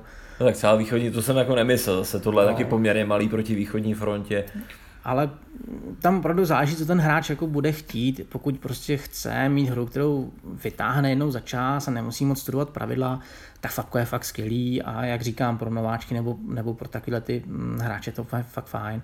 Ale OCS je o tom, že máte vlastně nějakých 40 až 50 stránek pravidel a už jdete do hloubky a už prostě řešíte jakoby velení, řešíte pospolitost těch jednotek, což vlastně v Sicílii se snaží být, ale tím, že tam to je v mnohem větším měřítku, tak to vlastně prakticky není v tak mm, velký úrovni jako CS. No. Uh-huh. A autorem je tuším Dean Essig, že? Dean Essig, to je můj, to je můj oblíbený. No. Já jsem OCS teda taky trošku hrál a mě zase ten systém tak strašně nezaujal. Já bych řekl, je to přišlo tak trošku jako pokud jste účetní a chcete hrát hry, tak si zahrajte OCS.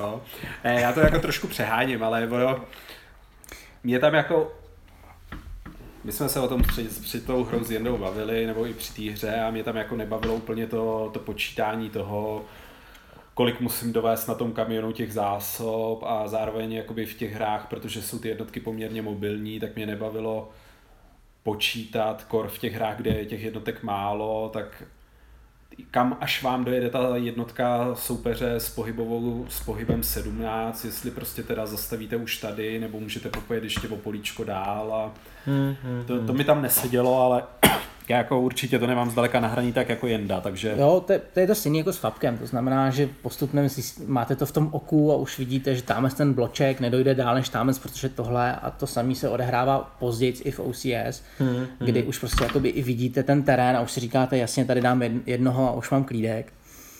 Jo, ale spíš, co já nejvíc asi oceňuji, nebo co bych nejvíc vypíchnul, je to, že vlastně OCS tím, že řešíte zásobování, a to myslím jako vyloženě i fyzicky na té na mapě, tak oproti jiným hrám si nedovolíte prostě útočit jak zběsili kdekoliv. Prostě musíte, musíte opravdu jít po tom, co potřebujete a jdete jakoby i třeba na kraji vlastně možností těch jednotek. Zatímco třeba ve Fabku se rozhodnete, že zautočíte šestkrát za to kolo a nikdo vám v tom nebrání. Jo, to je pravda. A to třeba řeší ty jakoby card driven věci, že jo? Takže no, já, já bych tady lehce rozporoval, že jako jo, ale ve finále ve, ve Fabku taky zautočíte jednou pořádně to je to místo, kde koncentruješ ty asety, že jo.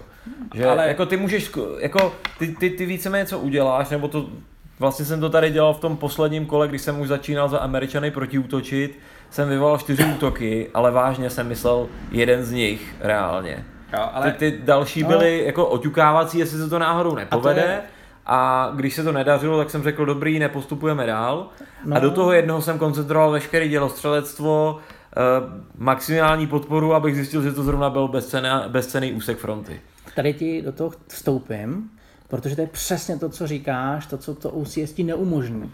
Ty nemůžeš jen tak jako nakráčet a řekne, zkusím tam dělostřelectvo, hodím tam letadla a to protože to tě prostě stojí. A ty najednou zjistíš, že, že to, že jsi tam vypálil z dělostřelectva, ti třeba stojí dva útoky někde jinde a ty si to prostě nedovolíš. No a tady ti to Ale... taky stojí, tady to uděláš v jednom místě a ve chvíli, kdy to uděláš, tak máš, tak se omezuješ na ty další kola, protože nevíš, jestli ti to znova přijde, ty, ty asety ty na to, jsou vyplácený, jakoby ona je to tady abstraktnější, ale jako je to hodně abstraktní, ale je to taky, jako, že jo, prostě ty máš nějakou celkovou kapacitu toho, co jsi schopný vytvořit pomocí těch asetů a a když ti dojdou, tak prostě žádný další nemáš. Ale souhlasím s tím, že ano, jakoby je to, je to ta debata, kterou jsme vedli s Petrem u toho předchozího dílu, prostě pohyb ve Festungu, kde zahrajete kartu a hybete jenom to, co jste si aktivovali, versus pohyb ve Stalin's War, že se všechno může pohnout. Hmm, hmm, hmm. Já vlastně jako chápu, proč se tady může hýbat všechno, ale jako taky mi možná vyhovuje trošku ten systém, kdy jako to občas neuživíte všechno prostě. Hmm. Je fakt, že tady je to limitovaný jenom těma asetama, což je určitý subset té hry a vlastně u, toho, u těch Arden potom Němec je trošku ještě víc limitovaný, k tomu se za chvilku ještě, ještě dostaneme. Jo, ještě když zůstaneme chvíličku ne u mínusu, tak uh, já jenom řeknu, že třeba uh, mám pocit, že tenhle ten, jakoby ten systém není až tak jakoby mobilní. Že, já vím, že ty Golany jsou asi nejvíc, ale přijde mi to jako občas i hrozně statický, že vlastně nejenom zůstanu, nebo že třeba se mi u bastoně otevře jakoby otvor a já vlastně ani nemám tendenci jakoby rychle vystartovat někam dál, Jo, že nemám pocit, že tady mám moc velkou manévrovatelnost. No. Ale to a s tím bych asi souhlasil, protože přece jenom jsou to velký prostory. Hmm. Já nevím, kolik tady, jelikož ta mapa je 100 kilometrů, tak ten jedno políčko jich může mít tak, já nevím, 10. No, spíš tak 5 až 7. No, takže to jako jsou celkem jako rozsáhlý, uh, rozsáhlý prostory.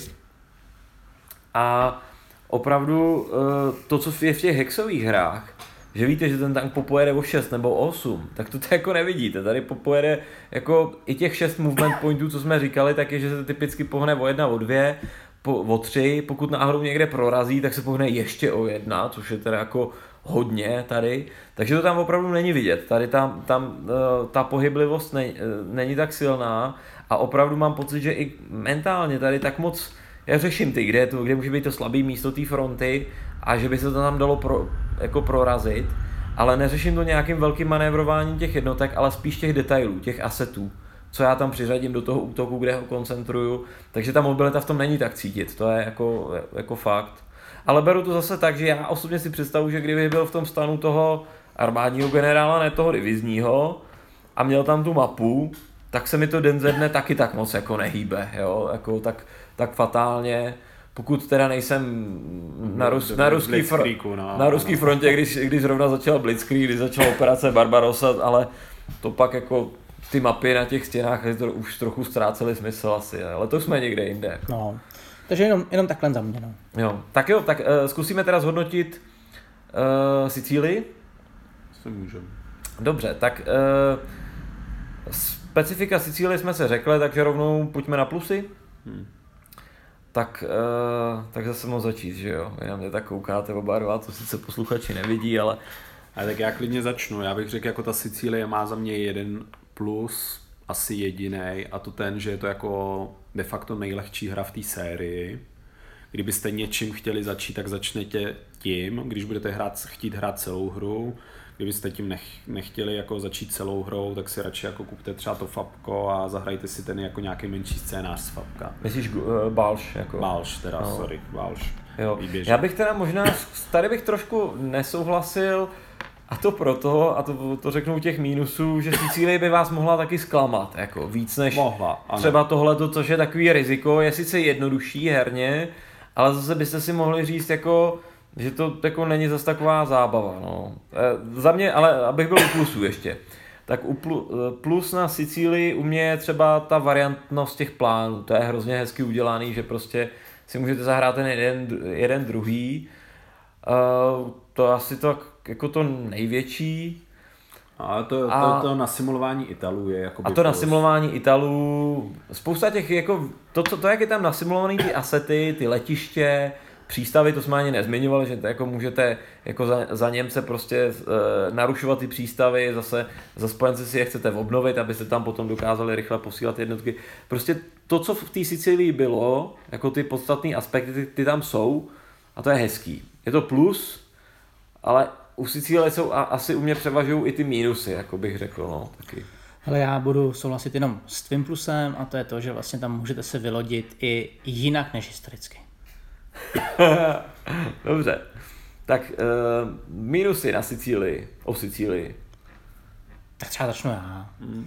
Mě třeba první mínus, nebo ne mínus, ale co mě jako opravdu zarazilo a ne úplně pozitivně, tak vlastně bylo to, že Němci mají úplně jinou barvu vlastně uh, těch uh, bločků než uh, Italové, ale v tom, že vlastně ty, Ital, ty Němci tam jsou asi jenom v šesti, šesti hmm. blocích, to je pro mě jako úplně, to není Fog of War, to je, vlastně já vlastně vím, že tam jsou, vím, umím odhadnout už, jaký tam jsou vlastně jednotky, A ve výsledku jako mě to nedávalo moc jako velkou mlhu. No. Z druhé strany já si myslím, že jakoby ono to odráží tu situaci, že jo? Před v té době už spojenci měli totální nadvládu leteckou, nebo tu celkovou, takže ten letecký průzkum a to zjistit, že ty jako dvě pancéřové divize, které na té Sicilii jsou, jsou prostě zrovna tam, to asi jako bys tam viděl prostě, to jako takový překvapení pro ně nebylo. Jakoby, to, mě, to mě zrovna jako nevadilo teda, ale jako herně to tam jako, herně toho ochuzuje, protože jako ten uh, spojenec se nebojí. On prostě ví, že Němci jsou tady Jasně, a tady. Ale, ale, ale jako oni to asi jako z těch průzkuměných letů věděli, mm, že Vysvětluji si prostě... to úplně stejným způsobem, jako tenhle ten, Takže proč, jako... proč zvolil designer zrovna tuhle, tuhle věc. To má to spojitost s tím, že jakmile víš, kde teda ty Němci jsou, tak pokud nemusíš jako spojenec, tak se jim prostě vyhneš. Jasně, ale... Nem, nemám důvod na ně útočit, protože to je sebevražedný. Jo, ale jakoby to je prostě přesně já jako tam ty Němce vnímám jako tu většinu té obrany musí se pokusit odvést ty Italové a ty Němci tam jsou ty, kteří jako nepříjemně občas někde štípnou anebo prostě lepí díry v tom, co Italové nezvládli. A drží dost často ty klíčové body, že jo? Protože aby nebyl body. možný přímý útok přímo na nějaký to klíčový letiště a podobně. No. Jako... Jo, no. Mně to, mně to vlastně přijde pozitivní mechanismus, protože přece jen jako ty, oni de facto i ty Italové tam vlastně def, moc jako žádnou techniku nemají, že jo, takže takže prostě to, když se ti tamhle někde valí jako tankový divize, tak úplně víš, že to asi, asi italský tankový divize nebudou, no. Je pravda, že já si taky vysvětlil tím leteckým průzkem, je, je fakt, že jako podle jakýhokoliv vybavení se dá je zřejmě rozeznat, jako, takže ten, to tam je, ale jako herně to samozřejmě, ta fogovor je tam díky tomu trošku slabší, no. No, ale pořád jako prostě je tam, takže vy nevíte zrovna, když si to nepamatujete, v jakém stavu zůstali ty Němci, jestli jsou na plných, jestli jsou hmm, oslabený hmm. z předchozích bojů, jestli náhodou prostě potom si tam s nima trošku nezačachroval, takže některý ty, který byli původně jinde, se teďka nacházejí No a to by se třeba... Brání jinou oblast. To by se třeba nestávalo, že když uh, jsi za spojence, tak vždycky každá ta strana má vlastně elitní jednotky, ano. tak vždycky si těma elitníma šel do těch Němců, že vlastně nikdy si nezvolil jinou variantu, protože vlastně víš, že tam potřebuješ mít vždycky elitní. Ne, mně se to asi stávalo, že jsem to dělal, ale já jsem naopak třeba dost často dělal to, že jsem tam poslal nějaký chudáky, který v podstatě jako šli udělat ten průzkumný boj, takže na sebe ty Němce natáhli a ta moje elita jako se snažila prorazit skrz ty Italy a třeba ty Němce jako obchvátit. vyschýzovat a obchvátit nebo je donutit ustoupit samotný. Jo. Tohle jako byl mechanismus, který jsem se já snažil posouvat, používat, protože proti těm německým tankovým divizím se těžko proráží. Hmm. No. Je fakt, že uh, oni tam nejsou teda myslím úplně tankoví, že jsou tam uh, jako, tak něco tam je, ne? Že jsou tam mechanizované armády, jako by. No, ale to armády, teda divize, no. mechanizované divize, ale já souhlasím, máš pravdu, že tam je třeba typický při tom historickém scénáři, je tam to letiště, myslím se jmenuje Nisemi, kde je to potřeba, kde to ten Němec může bránit poměrně jako efektivně, protože tam je ten uh, mechanismus, že uh, dokud to letiště není v obklíčení, tak samozřejmě ten Němec tam může dávat ty asety a tudíž ten útoku může odolávat poměrně dobře. Takže je žádoucí za toho spojence to letiště nejdřív obklíčit a potom jediný aset, který tam dokáže ten Němec dát, je samozřejmě letectvo, které se tam dá dostat vždycky. Takže tyhle ty aspekty tam jsou a, a jsou tam ty, tyhle ty dilemata, jako kam uh, poslat ty elitní, jako jestli do přímého útoku nebo do nějakých těch obchvatů a tak. A ten Němec vzhledem k tomu, že ty jako německé jednotky potřebuje, tak je tam nechce nechat umřít, že? takže on je z pravidla při těch, jako když by byl obchvácený, tak je se je pokusí stáhnout. Hmm. No, já řeknu asi za mě mínus. Za mě mínus je, eh, já budu kritizovat spíš tu operaci než tu hru. ale ne, ne jako, že by operace eh, byla špatná, ale v tom smyslu, že podle mě ne, není tak jako zábavná z toho principu, že vlastně to bylo poměrně jednoznačné, jak to dopadne. Oni se to tak trochu ty spojenci tam učili, tu, to vylodění, učili se to na těch slabších, takže ty, ty pláže nebyly zdaleka tak dramatické jako v Normandii, naštěstí. A e, ta hra vlastně vede k tomu, ona vlastně všechny ty hry v té sérii jsou postavené, takže víceméně e, bojujete v tom smyslu, nebo jako hráč hrajete proti tomu, jestli budete lepší, než bylo historicky dosaženo za tu vaši stranu, nebo horší, že jo, že prostě je to proti času. Máte nějaký Jasně, omezený jako... čas, v jakém chcete tu Sicílii zabrat. Já osobně, co jsem o tom tak četl, tak jsem měl pocit, že kdyby to bylo o, tro, o pár dní později nebo dřív, že by se jako zase tak nic dramatického nestalo, ale nevím, no, takže já z toho nemám pocit toho tlaku časového, nemám z toho pocit, že by tam byly ty boje, které by byly takový jako likvidační, že by najednou prostě ty Italové nemůžou ty pláže zabrat. To je strašná, strašně nepravděpodobný, že se jim to povede zpátky. Jo, ne, při nějaký chybě nebo při nějaký velký smůle to může být. Takže ten postup je tam takový, je, je, není to tak dramatický herně no, pro mě, ale nepřikládám to té hře, přikládám to tý, eh, jako celkový, celkový duchu toho, ty operace. Já bych si daleko radši zahrál v tomhle systému třeba Normandy, kde si myslím, že by to bylo, kde prostě bych se bál o to vyložení, kde bych se bál těch německých protiútoků a těchto věcí. Já si zase nejsem jistý, jestli ta Normandie by jako ve Fabku fungovala teda, protože prostě tam ta jako tam ta jednoduchost toho systému podle mě by jako tu pláž nedokázala zachytit a přesně by to bylo o tom, že jakýkoliv jako na tom měřítku jeden dobrý prostě obraný hod toho Němce na té pláži by znamenal jako totálně přerušený vylodění a já nevím, jako tu Normandii si tam zrovna nedovedu představit. No oni na jedné pláži si chodili jako hodně dobře. No, ale... A to je jedno, dobře, to by skočili do, do Normandie. Tak nevím, ještě nějaký minusy máme k, k Sicílii? Já nevím, jestli to je třeba minus, ale uh, mě trošičku jako překáželo to, že vlastně když nastavujete ty spojenecké jednotky, tak každá ta divize má svoji barvičku a abyste z té divize vyždímali maximum, tak musíte mít uh, ty dva žety, dva bločky vlastně u sebe. Takže už předem je definovaný, s kterýma jednotkama půjdete, nebo já to tak aspoň vnímal. A věděl jsem, že v podobu toho tažení já je nechci moc roztrkávat, protože pak přijdu o ten bonus uh, na útok a naopak je teda držím u sebe. Takže prakticky celou tu hru nebo hry, který jsem hrál, tak jsem je vždycky měl u sebe a ne, neprojevoval jsem nějakou moc, jakoby, jak se říká, různorodost. No. Jasně, z druhé strany ono je to o tom, jakoby, jak, jak ti to vyjde, že jo? Ono, když ta jedna jednotka z té divize ztratí prostě hodně stepů, tak najednou jakoby jsi v situaci, že je to slabší kombinace, než když ji půjčíš jako nějakou vedlejší jednotku z jiné divize. Takže ty vlastně sám obětuješ tu divizní integritu na to, aby si posílil ten svůj útok, protože prostě třeba s těma pěti stepama prostě do toho útoku plného nemůžeš jít, takže prostě ty potřebuješ těch 8 kostek a tudíž musíš použít jednotku jako z vedlejšího pole. No, to se mi právě skoro prakticky nestalo. No, no tak je upřímně řečeno, a... ty, ty jsi dost neřízeně vyhrál kvůli jednomu dost pěknému výsadku Paragánu. Jo. Takže si s tímhle úplně neměl potíž. Jo, to, to by si viděl fakt při těch jakoby tom historickém scénáři, tam je to poměrně běžný. No. Jo, Taky, taky si myslím, no, protože tam, tam, jako já si taky pamatuju, že to je jedno z dilemat, který ta Sicílie má, jako kdy ty půl divize prostě rozpojit, přijít o, tu, o ten bonus za tu divizní integritu a nejde úplně jednoduchý rozhodování. To je jedno z těch jako skoro za mě plusů, jo? ale jak, jak říkáš, někdy se to projeví a někdy vůbec, někdy to no. zase vypadá jako, ne, já jsem to chtěl že ti to diktuje vlastně, co máš dělat. Jo? Já jsem to chtěl zmínit, protože si právě myslím, že i pro někoho to je zase plus. Jo? Takže... No, no, no. A každopádně za mě celkově největší slabina té hry je prostě to, že je ta hra málo mobilní, je poměrně jako hmm. jako statická většinu času.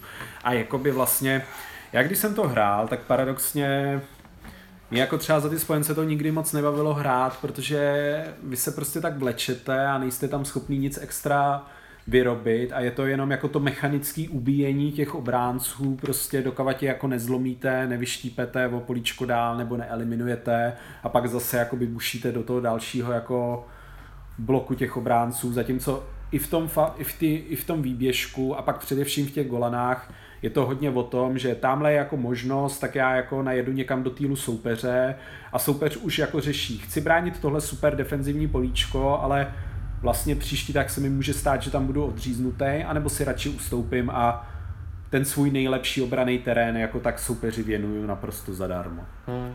Já myslím, že tady se dá jednoznačně říct, že ten systém Fast Action Battles obecně exceluje prostě u tankových operací. A Sicílie tak moc tanková operace nebyla a proto to jako souhlasím s Kamilem, že tohle, tohle, tohle je mínus. Kursk by v tom byl docela zajímavý. Kursk by měl, anebo třeba má na to vyjít Charkov někdy, mm-hmm. ale... Což jako to má největší tankový drama na východní frontě, že jo? Takže... Ale bohužel to je jako ještě v nedohlednu. Ale my ano. se k těm plánům dalším jako dostaneme jako úplně jo. na konci. Pojďme si říct každý závěrečný slovo za Sicílii. Já začnu. Jako, uh, mně se ta hra líbí, ale je taková z celé té série je to tak, ke který se chci nejméně vracet, protože mám pocit, že už jsem ji jako proskoumal protože, jak jsme tady řekli, je to nejméně tanková bitva, je tam nejméně manévrování, takže já ji mám spíš v tom módu, vyzkoušel jsem si ji za různé strany, za různé ty scénáře, už mám představu, co se na té Sicílii dělo. A dalo mi to nějakou tu uh, zajímavou znalost uh, nebo z, zajímavou informaci o té historii, ale není to ta znovu hratelnost jako hry, je tam prostě, prostě nízká, že bych tam měl tendenci zkoušet nějaký jiný varianty, tak to ne, takže já osobně uh, jako nejslabší ze série, to je jako jasný. Takže ne, že bych uh, litoval toho, že jsem to hrál, to bych to nehrál tolikrát, jako já myslím, že 10 her Sicílie za sebou mám, možná ještě víc, takže jsem to hrál dost, ale, ale asi mi to tak jako stačilo v případě té Sicílie. No tak za sebe, uh, já určitě mám doma Sicílii z OCS, to znamená, že pro mě tahle ta bitevní hřava je odškrtnutá už v tomhle tom systému a já asi neudělám žádný krok k tomu, abych tuhle tu jakoby hru měl i doma vlastně v jiném. Jasně. A já jako řeknu, já se podepíšu pod to, co říkal Petr, je to nejslabší hra toho systému. Já vlastně, když jsem to zahrál krátce po té, co, co, jsem, co, jsem, co to vydali, tak vlastně jsem z toho byl fakt hodně otrávený, jak mi to přišlo oproti výběžku špatný pak jsem jakoby někdy o pár let později jsem to zahrál znovu s Petrem a dostal jsem na to trošku jiný náhled, jako kdybych ještě měl vypíchnout, proč tu hru můžete chtít hrát, tak je to z těch všech jako fabek nejpohodovější hraní prostě. Tam jako tam přesně nejsou tam nějaký ty jako velké emoce, prostě je to takový jako asi nejmechaničtější, takže je to jako takový nejjednodušší, nejpohodovější hraní. Docela pěkně se tam dají rozdělit třeba spojenci na dva hráče, takže jeden hraje Brita, jeden hraje Američana a Němec brání za všechny. Takže je to takový pohodový hraní, pohodový úvod do toho systému, když se nenecháte otrávit tím, že ta hra není úplně typický fabko. Hmm, málo tanků, málo tanků divizí. Tanků, ano. Tak pojďme, pojďme se podívat o několik let později, na Vánoce roku 1944. O rok později? O rok, no dobře, to není tak dlouho, máte pravdu, děkuji. A e, pojďme si říct teda, jak vypadá Balš, bitva o výběžek proti útok e, v Ardenách. E, jako historicky asi už k tomu nic ne, nebudeme komentovat, to no, Možná řekněme vlastně, co, co bylo tak cílem, i když já, my jsme o tom vlastně nedávno vedli diskuzi, že tak úplně nevíme, co, co, co bylo jako cílem. Říká se, že vlastně Hitler vlastně uh, chtěl prorazit až na uh, Antwerpy skrz, uh, skrz ten ardenský les a skrz prostě to, um, tu Belgii. Ale jako, já si to nějak nedokážu úplně vysvětlit, co by jako tím skutečně získali, no, ale tak uh, já si myslím, že vždycky se objeví nějaký jiný názor, že on se to dost mění. Jednou to je proto, že Hitler byl šílený a doufal, že dokáže prostě rozdělit tu frontu na dvě části. Další věc je, že třeba i doufal, že donutí spojence vlastně s ním dávat nějaký smír a vrhnout se na Rusko. Těch teorií nebo respektive toho vysvětlování je hodně a těžko říct, kde je pravda. No. Nebo za mě aspoň. Jo já asi s tímhle souhlasím. Ono jako jenom v podstatě tady je vidět, že ty Němci zase z druhé strany dokonale využili toho momentu překvapení nějakého a prostě načasovali si to do období, kdy bylo fakt špatný počasí, takže spojenci nemohli využít svoji největší výhodu, letectvo. Zároveň to načasovali do toho stavu těsně před Vánocema, takže v podstatě jako na té frontě to taky nebylo tak jakoby nebylo tak aktivní, prostě některý ty hmm. lidi jakoby měli dovolenky, jako ale ono i vrchní, snaž... vrchní velení Přesně. jako za spojence mělo dovolení. Takže dovolení. se snažili jako si alá užít Vánoce, takže to Němci jako načasovali z tohohle pohledu perfektně a já tam jenom doplním, a to je, to je hrozně, hezky, jakoby, uh, hrozně hezká věc, že těm Němcům se povedlo jakoby fakt po tajmu, aniž by věděli spojenci, je vlastně před čumák podsunout obrovské jako množství vojáků a techniky a všeho. A to se jako dá opravdu jako zase říct, jak ty Němci opravdu v té válce umějí chodit a tohle to je opravdu dobrý. Bylo to daný tím, že bylo fakt hnusně, že jo? takže nefungoval ten průzkum. No ale oni prostě. měli i rádiový klid, měli jo, prostě jako, opravdu to se povedlo, jako, no, to se povedlo. No, Normandie byl taky majstrštěk jako z hlediska kamufláže. No, jo, to, to, jo, jo, to ale neříkám, to, z hlediska no. německé strany jo. A je pravda, že pro Američany, aspoň třeba když se na to podíváme z pohledu, kolik o tomhle, uh, o téhle operaci jako vzniká her, tak je to prostě je, skoro téma číslo jedna z té druhé světové války. Jako. Pro ně srdcovka. To je srdcovka. No. A Tak ono- hlavně 101. se tam objevila, že jo. A ještě ty máš pravdu, že je to jakoby o to větší jako ten německý úspěch, protože vlastně ty američani četli část toho německého kódu, takže některé ty depeše si byli schopní překládat. Takže jako měli i tuhle tu výhodu, což Němci nikdy neměli výhodu, že by věděli, jako co budou dělat spojenci prostě nějak hmm. extra dopředu.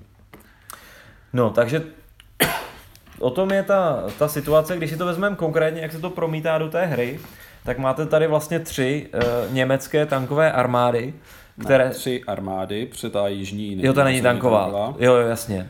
Uh, které, se, které se začnou valit na, uh, na vlastně naprosto nepřipravené uh, Američany, což je nasimulováno hlavně tím, že Američani nemají v prvním kole vůbec žádné ty asety, takže nevystřelí žádné dělostřelectvo a podobně, o čem jsme se tady bavili. Ten, ta, ten scénář je vlastně předefinovaný ten útok, takže vlastně hru začínáte přímo tou kombat fází prvního kola, kdy už si začnete házet ty útoky. No a potom tady nastává teda ten postupný tlak na, na, na ty Američany, jejich samozřejmě snaha o nějaký řízený ústup, snaha o udržení jednoho slavného města, které, eh, které možná tu bitvu trošku taky proslavilo Bastoně, eh, protože to významná křižovatka cest. A eh, potom postupně, ta, pokud nehrajete ten turnajový scénář, který končí přibližně v půlce a je víceméně o tom, jak daleko se podaří těm Němcům prorazit, tak potom nastává ta fáze, kdy postupně Američani začnou uh, jít do toho protiútoku a vlastně celá hra je potom, že to končí zase o tom, jak moc se Američanům podaří vytlačit ty Němce zase zpátky na ty, uh, na ty původní pozice. Plus minus, samozřejmě v tom hrajou roli ztráty, jak jsme říkali v těch bodech a podobně. Takže uh, no, asi tak na úvod. Možná si pojďme říct něco o nějakých zvláštních uh, jako případech těch jednotek, co tam může, můžete vidět. No tak to je naprosto jasný. Za německou stranu je to, je to Piper, což je vlastně velký tankový ESO, jenž dokázal jako opravdu jakoby způsobovat eh, nejen velkou paniku v řadách spojenců, ale dělal i velký postup, co se týče té operace. Jo. Váleční zločiny tady už nejsou, ale jsou s tím Ano, taky on- trochu jenom- spjatý. Dobře, když to nakousnul, on vlastně způsobil obrovský masakr v Malmedách, což eh, vyvolalo obrovský jakoby hněv spojenců na, na Němce a mm, nebylo to, nebylo to nic pěkného. Ne? A vlastně ještě řekněme si, proč to udělal, že jo? Ono, jakoby oni měli za úkol tlačit co nejvíc sehnát dopředu a v těch Malmédách zajali tuším nějakých 70 amerických vojáků. A oni si prostě řekli, co my s nimi máme dělat. My nemáme žádné jednotky, které by se o ně mohli starat. Takže prostě on se rozhodl, tak je postřílíme, aby jsme od nich měli pokoj a mohli jsme postupovat tak, jak nám bylo nakázáno. Hmm. Čímž ho teda jako, to není žádná obhajová, protože prostě je to prasárna stejně. no. Je to prostě na vysvětlení, proč to prostě udělal. Jo, já si myslím, že je dobře, že v té hře je tahle jednotka vypíchnutá. Že vidíte i ty schopnosti, ale zároveň pak se dozvíte jako tyhle ty detaily, které nejsou sice ve hře, ale, ale jsou dost eh, známý od, o té operaci. Ono je tady potom ještě víc specialitek, je tady třeba vlastně ta, v těch SS divizích je tady jedna ta uh, ne úplně divize, nějaký menší, uh, nějaká menší, která je vybavená vlastně Je, tou docela. kořistní americkou technikou. Jo. To byly ty speciální jednotky, vlastně pře- přebarvený, nebo Shermany a v podstatě oni s nima zautočili, takže spojenci z začátku byli hodně zmatený, proč po nich střílí jejich vlastní tanky a těžko se s tím smířili. Jak jsme se bavili, jako v těch eventech tu jsou prostě přesně ty grief týmy, který přebarvovali ty jakoby ukazatele. je To byly vlastně jednotky z Korzenyho jednotky a oni měli i americké uniformy a snažili se dělat bordel vlastně v jejich řadách. No. a uměli anglicky, nebo to prostě přesně tak, že buď jakoby měnili ty ukazatele, nebo přijeli k nějakému důležitému mostu a tajně z něj odstříhávali dráty s výbušninama. A vůbec o tom vyhazování těch mostů ta hra je hodně. Mm-hmm. To si můžeme říct. Ono na začátku je hodně vyhazuje spojenec, když utíká, protože to toho Němce zastaví. Protože vlastně, když útočíte přes zlikvidované mosty, tak je to takzvaný river assault, takže tam máte nějaký nepříjemný mo- modifikátory. Zároveň je tam výrazně regulovaný pohyb, takže se přesouváte mnohem pomalejš. Takže ty spojenci to vyhazují, ať už každá jednotka to může zkusit, nebo můžou použít inženýrský asety na to, aby ty mosty vyhazovaly efeknějš. Že Zase, no. Ženisty. Zase naopak Němci mají nějaký omezený množství ženistů, který můžou použít na to, aby nějaký ty mosty opravili, což je důležitý především z toho důvodu, aby po nich přepravovali zásoby a benzín proti, pro, pro ty tankové jednotky. Hmm, je tady i ten historický detail, že mají Němci, i když to je možná zase optional pravidlo, ale je taky hezký eh, vlastně limit těch oprav těch mostů, protože měli jenom nějaký omezený množství toho, toho materiálu. A jak jste zmiňovali, tak uh, vlastně ty Skorzenyho, ty speciální jednotky, tak ty jsou taky nasimulovány v podobě asetů a vlastně můžou bránit tomu vyhazování mostů, anebo můžou vlastně eh, komplikovat vlastně pohyb, že mm, jednotka, divize, na kterou vlastně uh, Němec dá ten, tenhle ten, ten tým, tak si háže morálček, jestli se vůbec pohne nebo, nebo nepohne. Takže opravdu Němci tím mohou a nemusí způsobit prostě ty, ty problémy, které tím skutečně jako zamýšleli způsobit. Je tu ten mikroparašutistický výsadek, ty fond Heideho parašutisty, kteří, se vy, kteří vyskákali někde poblíž Věr a ty tuším jako dopadly úplně někam jinam než měli, ale je to tu hezký jakoby bod, že oni dopadnou, vlastně ta jednotka se tam dá a teprve když tam přijde spojenec, tak se vlastně hodí a zjistí se, co se s tou jednotkou stalo, takže to neví ani ten Němec a ta jednotka buď se může totálně rozpadnout, nebo může jako se nebránit, anebo prostě normálně jakoby bojuje. tak to je jakoby pě- taky pěkný takový detail. Hmm. No a na straně e, spojenců, tak tady samozřejmě uvidíte taky ty podstatné ikonické věci. Z jihu vlastně začne velice brzo přicházet postupně e, jednotlivé divize z Petnovy armády, který byl jako nejrychlejší v tom poslat tam Eh, poslat tam pomoc. Plus eh, se tady poměrně rychle eh, objeví legendární 82. a 101. výsadková divize, tady už teda naprosto elitní, z který, které jsou, tady nejsou vysazeni, oni sem opravdu při, oni sem přivezli a 101. je známá právě tou dlouhou hrdinou obranou Bastoně, a to je dokonce i typické místo, kam je tady jako prostě eh, hráč dáte, protože si to o to řekne. Je tady dost pravděpodobné, že tady nastane ta historická situace, že Bastoň bude obklíčena, odříznutá, oni se tam budou muset bránit bez zásobování, ale zase třeba v, v, v, v volitelných pravidlech najdete, že oni vlastně na to byli připraveni, takže nemají na to takové postihy, jaké by měla eh, normální jednotka. Uh, jsou tady i Britové, ale ty prakticky do, do hry nezasahují. Oni jsou vlastně na sever od řeky Mázy, kde, je, kde jsou vlastně, eh, tam pokud by se Němcům podařilo prorazit, tak už by to bylo dost významné pro tu operaci, takže tady je hodně bodů, za které Němec může skórovat. A je možné, že to je jedna z hranic, kam se opravdu potom ta bitva uh, může vyvinout, ale jinak ty Britové potom neútočí zpátky, ty se drží vlastně té své mm, operační zóny. No. Zmiňovali jsme ty operační zóny, ty jsou tady pro Němce, to vlastně můžete říct vy, jak vás hodně to limitovalo, když jsme to teď hráli jako za Němce. Tak je to de facto rozdělený tak, že každá z těch armád má na té mapě namalováno, kam může jít a kdyby chtěla tu hranici překročit, tak si na to buď musí zahrát, tuším, že stav eset, který jí to umožní bez postihu a jinak platí nějaký dva bonusové body prostě pohybu za to, aby se tam dostala což je vlastně strašně nákladný. Takže vy to nebudete dělat často, ale občas se může stát situace, že chcete někde rychle zalepit díru, anebo naopak někde vidíte obrovskou příležitost, tak tam prostě ty jednotky naženete přes tu hranici, abyste využili chaosu v té obraně soupeře. Já bych vypíchnul ještě asi další dva uh, zajímavé aspekty uh, téhle hry. A uh, to je jednak za Němce uh, vlastně práce s tím palivem. To je opět uh, žádný nový mechanismus, je to schováno v těch uh, esetech. Uh, Němci měli nedostatek vlastně pohoných hmot na, na to, aby mohli vést ten plnohodnotný útok, což je simulováno tím, že, pokud, že máte asety nazvané fuel a pokud vlastně se Němec chce pohnout s nějakou tankovou nebo tou mechanizovou armádou, divizí, pardon, o, těch, o ten plný počet, o těch šest, nejenom o tři vlastně ty movement pointy, tak musí utratit ten asset. To, takže to Němce limituje, uh, ta limitace je zase lehce náhodná, tím, že jsou to asety, takže se to vrací do hry přes ten pitlíček nebo přes, přes, uh, přes nějakou tu městíčku, z které to losujete, ale Nemusí se vrátit. Nemusí, no. Ale výhoda je, že když dobijete nějaký zajímavý místo, kde spojenci měli sklady, tak máte možnost to palivo zase získat navíc. Kdybychom ještě k tomu benzínu řekli, tak ta hra to jakoby opět simuluje tak hodně jako zjednodušeně, protože ono v, v té reálné historii docházelo k tomu, že některým těm jednotkám došel benzín a oni prostě museli opustit ty tanky, protože prostě neměli a jako nejeli.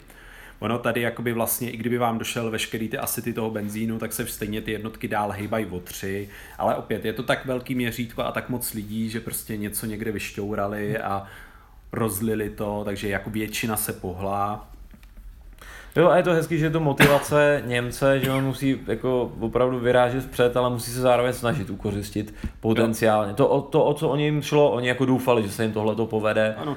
A takže to je jako určitě zajímavý a mechanismus. Určitě vás to hodně limituje, protože občas přesně vidíte někde díru ve spojencově linii, ale protože vám zbývají poslední dva benzíny a vy byste potřebovali rychle pohnout tři jednotky, tak toho nemůžete využít, protože byste tam prostě nedojeli a nebyli byste si schopní zajistit tu linii tak, abyste stále byli zásobovaný například. Hmm. Tak to je jako moc, je to pěkný mechanismus. A za ty spojence třeba zase zajímavý mechanismus, že tady opravdu ty divize, které tam eh, byly na té frontě eh, alokovány to, tou, tou dobou, tak třeba nezačínají v plné síle. To znamená, že vy máte problém s tím, že máte jednotku, která je třeba třístepová, ale začíná na dvou nebo na jednom nebo dokonce čtyřstepová začíná na jednom, eh, na jednom stepu a eh, pokud vám ji nepřítel zneškodní, pokud tu divizi prostě nějak eh, jako porazí hned v tom prvotním útoku, tak za ní zaskóruje. A to vy nechcete, vy chcete řízeně ustupovat a dostávat k ní ty posily. Takže to dává zajímavá dilemata toho, je, do jaké míry riskovat v té obraně, do jaké míry opravdu jako ustupovat. No já si teda myslím, že zrovna tyhle velké jednotky, tam mají ty speciální eventy, pomocí kterých se dají jakoby vytáhnout z těch mrtvol. Takže ono to pro toho spojence zase taková no, rána není. On má ty... Ne, ne, ne, ne, ne, jako myslím si, že speciálně pro tyhle, pro tu čtvrtou a první, kdyby si ji ztratil, tak i těma žetonama čtvrtý a první divize jsi schopný zase vytáhnout jakoby prostě z toho, z, tý, z toho bloku eliminovat. No, ty tam máš ty, asi ty jako ty regimenty na, navíc, ty tam jsou, ale nevím, jak je to s tím skórováním. Jestli jako Já myslím, se, že se, jako by, když ji vytáhneš, tak prostě není skórovaná. Jo. Nevím, tak to je tam jedna věc, ale každopádně jako prostě je to zase o asetech, je to o náhodě, takže to prostě ten spojenec jako řešit eh, chtě nechtě musí. musí ano. No. Tak to asi k, k tomu zajímavějšímu za spojence, jak jsme říkali, letectvo prostě přichází teda později, až se, až se vyjasní uh, počasí. Co ještě zajímavé, že tady aspoň třeba já, jako když hraju spojence, tak mám tendenci tady používat ještě jednu, uh, jedno využití těch ženistů, které třeba na té Sicílii jsem nikdy neviděl použít, a to je takzvané roadbloky. To znamená, čím vlastně blokujete uh, ten postup těch Němců nějakými malými eh, silami, jako, uh, které prostě znemožní uh, postup nějakými zátarasy a podobně na silnicích. Takže... A ono je to opět historický, protože ono tam bylo poměrně dost sněhu a když jste postavili ty roadblocky na silnici, tak vám i ten tank mohl v tom hlubokém sněhu vedle té silnice zapadnout, takže oni tam zpravidla dojeli, museli to rozebrat a pak teprve byli schopní prorazit dopředu. Hmm.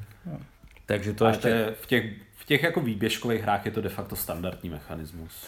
Obecně bych řekl, že v těch asetech je tady víc variant toho, co se tady dělá, než v té Sicílii. A když zase nej to to nevím, ale mám z toho takový pocit aspoň.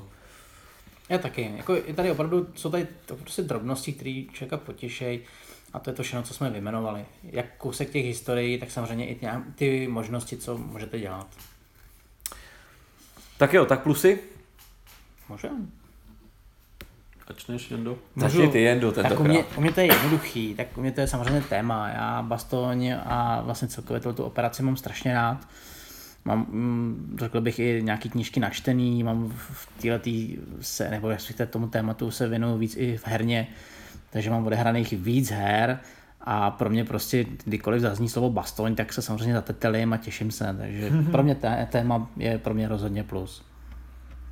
To je všechno? Co řekneš? No já jsem chtěl nechat zase někomu jinému hlásek. Tak jako určitě já s tématem souhlasím, ono z druhé strany v té herní komunitě už to došlo až tak daleko, že opravdu těch her na ten výběžek vyšlo tolik, že je občas jako až přesyceno a říkáte si, jestli by nemohli vydat zase jednou něco třeba jiného prostě, ale já to souhlasím, teďka máme být u těch plusů. Je to ta práce s tím palivem, obecně ta práce s těma jako tady eventama, jako byť tu třeba chybí to počasí, jak jsme se už o tom bavili. Je tu vidět krásně ty rozdíly mezi těma jednotkama, jak ty elitní tankové divize těch Němců prostě jsou schopní z začátku jakoby krájet ty spojence jako nůž máslo, až pak se zarazí o nějaký ty jakoby silnější posily, no a pak zase na tom jihu se ten, spoje, ten, ten Němec docela trápí s tou svojí sedmou, primárně pěší armádou, která tam má prostě problém prorazit. Hmm, hmm. Jako za mě jsou plusy eh, vlastně všechno to, co jsme si řekli, ty detaily. Jo, to, já prostě tady v tom vidím tu operaci v těch arenách, vidím tam všechny ty aspekty, které bych tam uh, vidět chtěl. Uh, tady za těma bločkama si dokážu představit prostě některé konkrétní jednotky, dokážu si to spojit, já nevím, s něčím, co jsem viděl na nějakém filmu a, a, a podobně. A uh, takže a přijde mi to jako bohatý. Je tady takový dobrý poměr mezi těma pěšíma a tankovými jednotkama, což jako herně potom způsobuje to, že eh, jako máte možnost manévrovat, máte možnost někde prorazit, využít těch rezerv a někde jako způsobit tomu nepříteli problémy.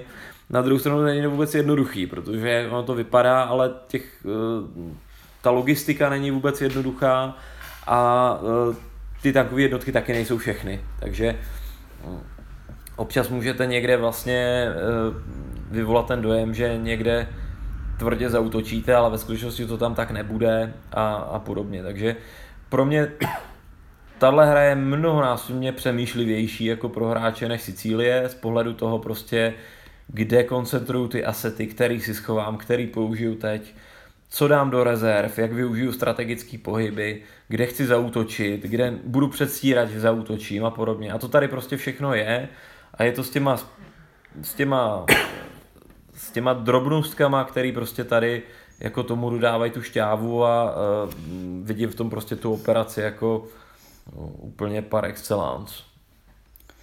Já bych tady zmínil ještě jeden plus a to proti té Sicílii je to, že vlastně ta, ta velikost té zóny pro tu armádu a zároveň i nebo respektive uh, i to složení té armády je větší, mnohem větší, a tím pádem vám dává mnohem větší i manévrovatelnost. To znamená, že máte tendenci s tou armádou víc udělat a opravdu uh, jako ji ovládáte. Zatímco na té Sicílii to byl takový malý ostrov, nebo ne ostrovské, malý části, tak tady já jsem byl potěšený, že opravdu jsem si mohl vyblbnout, no, by se říct. No. no. Tak mínusy. Tak kdo teď? Teď musí začít někdo vy. Tak já klidně začnu. Já bych já řeknu, že jako vlastně ta hra je podle mě nejnáchylnější na nějakou hráčskou chybu, ale ne nutně na chybu jako toho, že, že uděláte jako nějaký špatný rozhodnutí, ale tady jako, jak, si, jak se tu hraje hodně na to, kudy vede cesta, kudy, kde je nějaký most, tak tady se vám nejsnáš může stát, že prostě ten most přehlídnete a vy byste ho zničili, kdybyste ho viděli, ale prostě si ho nevšimnete a, chvíli, a v tu chvíli vám prostě tam projede soupeř a vlastně máte tu hru třeba ztracenou. A ne tím, že byste to jako z mýho pohledu blbě zahráli, ale tím, že prostě je tu těchto těch malých políček, kde musíte řešit, jako kterou stranu mostu už jste vyhodili a kterou ještě ne, tak je jich tu relativně hodně. Takže jakoby já jsem viděl několik her, který vlastně jako někdo prohrál kvůli tomu, že přesně jako přehlídl most, přes který se prostě prohnali Němci, jako za, zabrali najednou zamázou nějaký políčko a bylo, bylo po hře, přestože se tomu dalo úplně snadno zabránit, kdyby jako si toho všiml. A nepovažoval jsem to jako za hráčskou chybu. S tím souhlasím. To tady jako možný, možný je, ono taková blbost se dá udělat i na té Sicílii, když si tak přemýšlím na naší poslední hrou, ale uh, jo, tady je ten, toho prostoru na takovouhle chybu víc samozřejmě.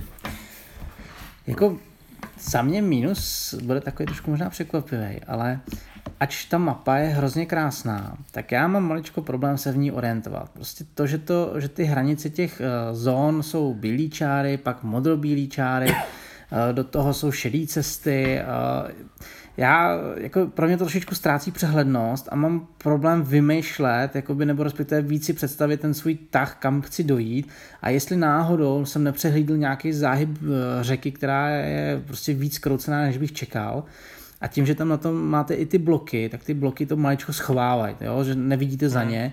A tím pádem mm, necítil jsem se úplně komfortně s tou mapou. No. Jo. To musím A to trošku souvisí Potvrzuješ to, co říkám. No, Hmm, jako... To je prakticky podobná věc, nebo to spolu souvisí. To, Ano, to tady je. fakt těch políček je tu víc, tady je jako téměř 100 políček, jako z- vy zdaleka nebudete používat všechny z nich, ale podle mě ta Sicílie jich má třeba 50. Jo. No, rozhodně A je, je to o tom, že když to budete hrát poprvé, tak třeba terén je tady vyznačený a to je v každý ty, ty díle série jenom takovou značkou. Je to kolečko, čtvereček, hexagon nebo trojuhelníček. To mi zrovna přijde hezký, ale jako jo, Mně opět, taky, ale když přehlídnete někde trojuhelníček, což je ten horský těžký terén, tady tam zautočíte a zjistíte, že to ve skutečnosti je naprosto neprůchozí, tak, Tak to jako- odvoláš, no. Tak to odvoláte, no, ale ono No, jako... ale už se tam zapikujete. Prostě vy jste tam přišli, složitě jste se tam dostali, poslali jste tam nějaký asety a najednou jako zjistíte, že to bylo k ničemu, přes jste mohli jít tamhle vedlejší cestou, kde, kde je jako čistší terén. Hmm. Ne, jako na tuhle, na tuhle hráčskou, jakoby na to domyšlení a na to, jakoby, jak to musíte kontrolovat, je ta hra zdaleka z té série jako nejsložitější. Možná ta mapa jako je pěkná, ale ještě není tak vychytaná, v té Sicílii je přehlednější, v těch Golanách je podle mě taky přehlednější, Hmm. tak to je jako určitě slabina. No. Slabina, jak už jsem říkal, obecně u toho systému je prostě to, že když se vám tady za toho Němce nepodaří ten začátek, tak jako může být po hře. Může, ale zase já osobně na tohle bych kontroloval, že většina těch operací, které jsou stavěné takže jedna strana tlačí a pak na druhou, pak se to otočí a tlačí ta druhá, tak pokud se nepovede ten začátek, tak potom ten protiútok je poměrně jako daleko jednodušší, no, ale je pravda, že to tady je. Už protože vlastně tak, jak je to historicky nastaveno, tak vy opravdu ten první útok si nevymýšlíte. Ten musíte hodit tak, jak tam probíhá a manévrovat začínáte až od toho druhého kola, kde máte už jako nějaké možnosti rozhodování. I když asi ty vlastně Němec použije už v tom prvním, takže trochu si vybere, kde chce koncentrovat ty síly. Otázkou je, jestli i trošičku mínus není to, že všechny letadla, co přijdou jako posily, jdou do pytlíčku. Jestli prostě ten spojenec měl tak obrovskou nadvládu v tom, v tom vzdu, eh, jakoby na nebi, že by podle mě nějaký žetony toho, těch asetů měly jít rovnou třeba i do dostupných žetonů, aby ten spojenec Ale- už byl schopný orientovat. Mohli by, ale je to podle mě jako souvisí s tím, co říkal Petr, že prostě jako vlastně ta hra ti dává možnost, že to počasí bylo o chvilku hnusnější, než bylo v reálu. Takže prostě jako ono vlastně je ještě hnusně a oni byli schopní vzlítnout i z jednoho jediného letiště, na kterým nebyla mlha. No, No, jasně, ale to bavíme se o dlouhém intervalu, jo? Když Jasně. vezmeme 16. až někde 28. tak to je prostě dlouhý interval na to, aby si nic nevytáhl, jo? Ale... Ale Oni, mu, oni mu přijdou, to zase No, To je. přijdou, ale já to, Přišli, no, přišli. já to beru za plus kvůli tomu počasí, jo, protože to je jediný aspekt, který tady to počasí trošku do toho dává a ono tam hrálo jako v obrovskou roli samozřejmě. no to no, rozhodně, Takže, jako, jo, ale no. Já asi nemám téměř jako jiný mínus, než uh, to, co jste říkali. no, já myslím, že jsme těch mínusů dneska řekli hodně, no. Jako i plusů, jo, ale že toho bylo hodně, no. Dobře, tak takže závěrečné slovo k FAP The Bausch, k bitvě o výběžek. Kdo chce začít? Tak já začnu. Uh, rozhodně mnohonásobně lepší než Sicílie, uh, jak herně, tak i samozřejmě historickým uh, podtextem, uh, s tím, že tohle to bych si zrovna uměl doma představit. Měl bych si představit, že zrovna na tohle to lákám nějakého nováčka, aby, aby konečně ochutnal trošičku taky chuť prachu a, a nábojů a tyhle těch věcí. A musím říct, že mě trošičku i překvapilo to, že vlastně eh, ta manévratelnost tady byla větší a když jsem do toho vstupoval s obavou, že to tak nebude, tak eh, byl jsem docela relativně potěšen. Okay. Tak jo, já řeknu vlastně, byla to první hra v té sérii, byla to moje jako, nebo je to moje asi nejoblíbenější hra vlastně o výběžek, definitivně. Z druhé strany už nemůžu říct, že by to byla moje nejoblíbenější hra v sé- sérii FAB, to je teďka prostě jednoznačně jsou to Golany, mm-hmm. ale tahle hra je pořád dobrá, je mnohem lepší než Sicílie, je tu to manévrování, jsou tu ty speciální jednotky, je se tu toho mnohem víc, takže já ji jednoznačně doporučuji. Já ji tak jednoznačně doporučuju. Já ji mám teď tak poměrně na podobném rovnítku jako ty Golany. Oni jsou herně zajímavější, ale už tady je to dostatečný a je to prostě jiný typ trošičku boje, takže mně se obě dvě e, líbí strašně moc. Je, mám to v tom módu, že vlastně nemám moc potřebu o těch arenách v tomhle měřítku hrát eh, jako cokoliv jiného a jako to je hra, ke které se budu vracet jako kdykoliv. A, a, a tak jak to půjde. No. On je možná trošku problém, že když si řekl, že nemáš potřebu v tomhle měřítku, ono tohle měřítko jako vlastně žádná jiná hra nespracovává, že jo? Protože většinou už je pak jako to OCS, už má mnohem víc žetonů, když bychom se přesunuli k SCS, tak má mnohem víc žetonů. Já jsem zkoušel Enemy Actions Ardeny a ty prostě tam tu bitvu za výběžek zahraješ za několika násobný čas, co tady v tom hmm. fapku. Takže Ale... prostě v té jednoduché věci, jako to, to fapko je unikátní, že prostě je to souhlasím. A já jsem tím měřítkem ani tak nemyslel jako počet žetonů, to, v tom je to tady naprosto unikátní, nebo počet toho, toho materiálu, co tady člověk musí obsluhovat.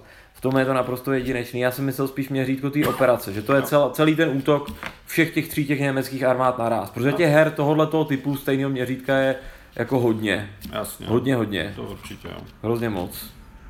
O, o Ardenách. Tak jo, popovídali jsme si o Sicílii, o Bastoni. O, o, bas, o Bastoni, o, výběžku. Než, než se pustíme do těch, eh, ještě to já bych měl možná myšlenku, co, co si dá ještě závěrečný slovo na, na ten FAP jako celek, protože to jsme předtím přeskočili, já jsem to přeskočil záměrně.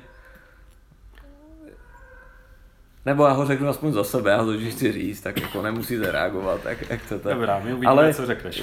Protože to, to, to, co řeknu, je pro mě specific, je pro mě jako závěrečný slovo ke všem těm hrám té série protože to je daný tím systémem a tak jsem to nechtěl říkat jako u Sicílie nebo u Arden. A za mě jako tahle hra je špičková v jedné věci, nebo tenhle herní systém. A to je v tom, že já si myslím, že těžko bych hledal, bych si myslím, že bych nenašel jiný systém, který by mě posadil přesně do židle toho uh, generála na, na úrovni té armády, tak abych neřešil nic víc, než je moje jakoby uh, ta, ta, ta možnost, co, co můžu řešit, ale ani nic míň. Jinými slovy, eh, je to o tom, že vy tady nemenežujete ty věci, které jsou zajímavé, jo? Jak jsme bavili se o OCS, logistika a třeba větší detail těch jednotek, letectvo v nějakých armádách. To je jako super to vidět, ten detail, eh, ale pokud chci sedět jenom v té židli toho, toho jednoho člověka, tak ten na to pravomoci zas tak neměl. Ten prostě nějak spolupracoval s, tou, s tím letectvem, Uh, nějak se mu někteří jeho, jeho podřízení starali o logistiku a podobně, ale on řešil to hlavní, že já chci, aby tahle divize dobila Bastoň a tahle, jí v tom prostě pomohla. A pak se prostě dozvěděl, ale my jsme tady narazil na, na takový odpor, že tam asi neprojdeme, tak řekl, dobře, odvolávám tenhle ten útok, zkusíme to nějak jinak, jo. On řešil to, jako nadával, jako jak to, že zrovna nemá dostupný letadla, když už mu slíbili, že, že dneska už budou lítat. On řešil to, že prostě jak to, že jako nemá ty, tolik těch ženijních útvarů, který potřeboval na stavbu třeba těch e, zákopů, s kterými počítal, to jsou zase ty asety, takže za mě tenhle systém prostě exceluje v tom, že vás, že vás prostě posadí do této židle. A čím víc to hraju, tak tím víc mám pocit, že když o tom člověk přemýšlí takhle, tak v té hře mají větší šanci, než když o tom přemýšlí skrz ty herní mechanismy a jako vymýšlí, kde skombinovat jako největší pravděpodobnost, že ta hra prostě odměňuje to, to, i tohleto přemýšlení. A to, za to prostě jako to ten důvod, proč má Fabko strašlivě rád. Tak já se ti přidám, ale přidám se ti na druhou stranu. Protože pro mě Fabko nebyl žádný wow efekt, nebylo to pro mě uh, s proměnutím ničím uh, jakoby výjimečným. A já prostě tím, že hraju složitější hry, tak já asi u nich i dále chci zůstat. I přesto, že třeba uh, bitva o výběžek je prostě hra, kterou bych si doma uměl představit. Jo? Už z toho, co jsme všechno řekli. A já právě jsem ten hráč, co v té hře chce mít počasí, chce mít větší záběr uh, na logistiku, jo, a tyhle ty věci a proto já vlastně uh, šáhnu i po tom OCS, šáhnu po jiných prostě hrách, které jsou hlubš, ale eh, tohle to u mě teda doma asi nezíská poličku. No. Hmm? Kamil, chceš něco dodat? Mně se ten systém líbí, já asi jsem schopný souhlasit s argumentama vás obou, byť jako si říkám, že ten jako ten velitel těch armád prostě řešil, jako kdo bude mít spíš to zásobování v rámci té svý jako skupiny. A to už je na úrovni těch asetů hodně. Jasně, jakoby je pravda, prostě to, co říkal Jenda, je to tu hodně jako abstraktní. Je vlastně, je to o tom, jestli přijmete ten, to, to množství abstrakce, který tu je, anebo jestli vám to přijde už moc za hranou, nebo ne, prostě. Je vlastně ta abstrakce přijde tady jako poměrně uvěřitelná, takže se mi to líbí. Když jsme se o tom bavili, doved bych si představit, že některé věci by mohly být ještě nějak simulovaný eventama, alá to počasí, alá nějaký další záležitosti. Nevadí mi nutně, že nejsou. Beru to prostě tak, že je to relativně rychle hratelná hra, prostě ve který zahrajete celou operaci útočnou německou, prostě celý výběžek a takových je jako relativně málo. Hmm.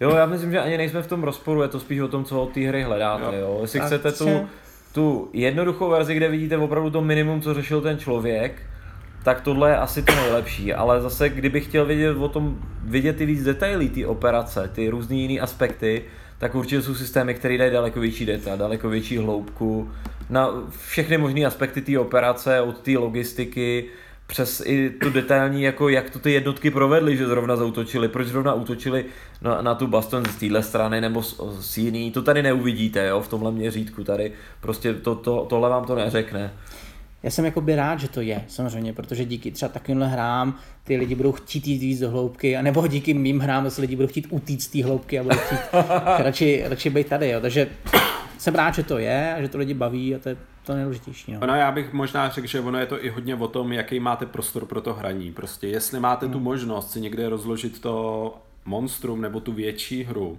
a máte možnost prostě hrát opakovaně po večerech a může tam ležet prostě jako relativně do nekonečna, tak jako já bych si třeba taky rád zahrál nějaký jako detailnější měřítko, ale vlastně v našem v našich prostorech to není možný. Prostě doma neustále lítají děti, které by žetonky rozházely a Děti ven, hry dovnitř. Děti ven, jo, děti ven, hry dovnitř, aha, no, tak to úplně nejde a, a zároveň jakoby prostě nemáme jako asi náladu na to každý den rozestavovat prostě 150 žetonků na, na, na, ne, prostě tak... na mapu a jako a odehrát čtyři tahy a zase jako balit a v podstatě strávit stejné, stejné, stejné množství obsluhy i té hry jako to hraní. Takže prostě na tohle je to fabko dobrý. Jo, prostě. to, to určitě. Jo. Zahrajete toho za dva večery, uložíte si ho tak, že si vyfotíte prostě obrázky a, a druhý den to rozestavíte zase za nějakých 10-15 minut a jedete.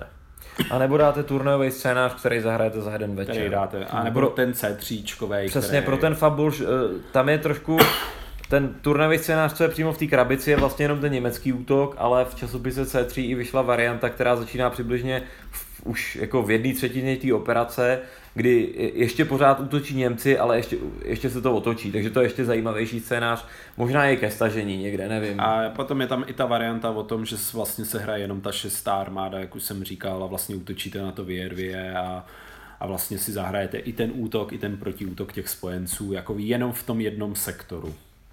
Takže těch možností je tady z toho pohledu dost. Tak si pojďme říct teda ještě o budoucnosti toho, toho systému. Nebo nejdřív o budoucnosti dohrána ve vztahu k systému, ne? My jsme vám, o Golanech jsme vám řekli jenom něco málo. Nevíme kdy, to může být fakt za mnoho měsíců, kdy to se k, tomu vrátíme, ale určitě bychom vám časem chtěli povědět i o tom teda nejnovějším dílu série, který je teď asi nejdostupnější a nevím, jak je to s vyprodaností Balča Sicílie, ale myslím si, že... Balč není. Balč není. Myslím si, že není, že jsem na to koukal a není. No, ne, no takže ne, není to jednoduchý sehnat. Uh, Fab Golan 73 uh, sehnatelný je, ale ten jsme nehráli ještě tolik, abychom vám o tom mohli povědět trošku víc v detailu, takže ten si necháme, jak říkám, někdy na příště. Já myslím, že bych klidně mohl a prostě jenom já řeknu fakticky, je to nejmobilnější hra z toho a je tam možná ještě vidět jakoby poučení i lepší práce s těma asetama a s těma eventama, že prostě se tam děje víc věcí, takže ta hra je jakoby podle mě je nejperfektnější a možná jakoby dokonce i bych řekl, že jsou tam líp nastavený ty vítězné podmínky. Přes zatímco i u Sicílie, i u toho jakoby výběžku, jako třeba to automatické vítězství je nastavený tak jako trošku arbitrárně, že dojedete a obsadíte nějaký tři prostě vítězný políčka uprostřed mapy a vlastně jako ta hra vám řekla, že jste teda možná vyhráli prostě a vlastně vy jste jako nevím, čeho jste reálně dosáhli, prostě jste se někam hodně rychle přesunuli, tak třeba v těch Golanách prostě za toho Syřana de facto z těch Golan toho Izraelce vyštípete. což mi přijde, že byl cíl té operace, takže vlastně tam jako na to automatické vítězství jste dosáhli toho, co ty Syřani chtěli dosáhnout. Hmm. To teda skoro, ty jsi nám skoro sebral celý ten další někdy hypotetický budoucí díl, ale ale to upřímně, posluchači stihnou zapomenout za těch pár měsíců. Dobře, já jsem to zahrál jednou teda, ale jako už teď jsem si jistý, že tu hru bych vám teď s klidným srdcem doporučil, jo. Na, na to jedno zahrání je vidět, že ty protože ten systém je jako stejný a naopak sedí víc na ty golany ještě víc než na tohle, takže jako no. pokud by vás zajímala prostě arabsko-izraelská válka nebo vůbec zajímala velká tanková operace, tak si myslím, že s, uh, už teď vám klidně můžeme říct, že s, s Fab Golan 73 prostě neuděláte chybu. A ono možná ještě potřeba říct, že vlastně Golany byl si první hra, která byla navržená někým jiným než Rickem Youngem a to ano. Mikem Gustafsonem, je to Švéd. Ano. A je zajímavý na něm, že je svářeč, to mě překvapilo, to jsem se teďka dozvěděl v nějakém, jako, v nějakém rozhovoru s ním a předtím byl kuchař, takže velmi zajímavý. A vlastně je to i autor nové hry, která jako v nejbližší době bude snad. Nebo v nejbližší době je jako eufemismus, ale No, blízkost té doby trochu závisí na nás. Trošku dějte výzvu, kluci, na to. Ano. Jo, tak nejdřív musíme říct, co to je za hru. Ten další díl, který už teda dělá ten Michael Gustafson, to, ty golany vlastně on dělal společně nějak s tím Rickem, ale myslím si, že to bylo asi z větší části jeho dílo. Tak ono de facto vždycky ty, jakoby, ty hry mají jakoby máte designéra a máte toho developera. Vlastně ten systém odstartoval jako developer uh, Folly a teďka mi vypadlo to jeho křesní jméno, to je jedno, ale prostě je to poměrně legendární developer a pro, vlastně já bych řekl v prvních dvou hrách s, s Rickem do, hodně vyladili pravidla a ten jako Mike už to měl relativně jednodušší, že se mohl jenom jakoby soustředit na to, aby naimplementoval vlastně tu, tu samotnou situaci. Hmm. Takže takhle udělal Golany, teďka dělá vlastně operaci Crusader. Kde už mu prý Rick řekl, tak už to umíš, tak tohle už je tvoje hra. Ano. A, tak co je to operace Crusader, si pojďme, pojďme říct. Kam se přesuneme, na jaký bojiště? Do Afriky. Ano. Přesuneme se do Afriky, ano, v druhé světové válce. Spíš vlastně jako jsme pořád ještě spíš na začátku. Já mám pocit, že to rok 42, ale tady už mě prosím posluchači ne, ne, ne, ne, ne, negooglujte, ne, nechytejte za slovo. A je to v každém případě operace, která nám i Čechům může být trošku známá, protože eh, pokud jste třeba viděli film Tobruk, tak nebo o tom víte, tak eh, v té době byla ještě relativně malá eh, československá jednotka právě severní Africe alokována v Tobruku a to byl v obležení. A tahle operace je přibli, byla právě o tom vlastně osvobození toho Tobruku od, od, od obležení. Takže to tady setkáte prostě s britskou armádou samozřejmě, s Italií a samozřejmě s Romelem, s pouštní liškou, což... Co, obecně já bych radši poupravil s Commonwealthem, protože oni vlastně jakoby tam bojovali i nějaký Indové, i nějaký Novozélanděni, Australani, takže celý ten britský Commonwealth to nejlepší, co mohlo britský impérium nabídnout. No a uh, to je asi tak víc, vám k tomu asi nebudeme eh, schopni říct. Já když tak potom dám uh, do poznámky aspoň na náš Facebook odkaz na rozhovor s právě s Gustafsonem, kde se, se dozvíte trošku víc o tom, co vás v, v téhleté variantě čeká. Já po tom rozhovoru jsem na to natěšený úplně strašně moc, protože mám pocit, že tam těch asetů a těch specifik bude ještě snad víc než, víc než tady a to by prostě bylo hezký. A obecně samozřejmě ta, eh, ta bitva v té, nebo ty bitvy v té severní Africe, ty byly hodně tankový, byly hodně manévrovací, byly hodně o eh, zásobování, hodně o naftě, takže jsem zvědavý, jako co tam prostě všechno kolem toho bude. Já se těším i na věci typu minových polí, že jo, který tam prostě byly jako tak. obrovský minový pole. A... Romeo měl moc rád minový pole. A pak jako se těším na ty věci, budou, prostě určitě se tam operuje s tím, že vlastně ty rychlé tankové divize jezdily po, podél jako toho pobřeží, kde byly jako relativně nějaké cesty, ale pak tam byly ty gerilové souboje v těch, v těch oázách a v těch vádí, těch řek prostě. Takže ten, toho potenciálu je tam spousta. Hmm. No a ta hra je teď vlastně hru vydává tak jako ty předchozí GMT, nebo bude vydávat, doufejme. A GMT Games uh, má ten předobjednávkový systém P500, to znamená, že vlastně čeká do okamžiku, kdy se objeví 500 předobjednávek od zákazníků a v tu chvíli teprve tu hru dává na ten produkční seznam, což znamená, že teprve začne vymýšlet datum, kdyby se mohla vydat. To znamená, obvykle hra od toho okamžiku, kdy se dost, kdy překročí tu P500 hranici, tak ještě dost často to může trvat u některých her několik měsíců, u některých her rok několik nebo, let. nebo, ně, nebo no, Více než dva roky to většinou už není. A, asi. Ona jako reálně, oni, oni většinou dneska říkají, že ta pětistovka je, aby se o tom začali bavit, ale častěji tisknou kolem sedmistovky a to prostě některé ty hry jako mají problém vůbec dosáhnout. Ne, tak já jako se... třeba ty Golany teda vysely jako na té pětistovce hodně, hodně dlouho. Hmm, hmm, hmm. Já třeba vím, že Space Empires mají teďka to druhé rozšíření a na to čekám už strašně dlouho teda. Jo.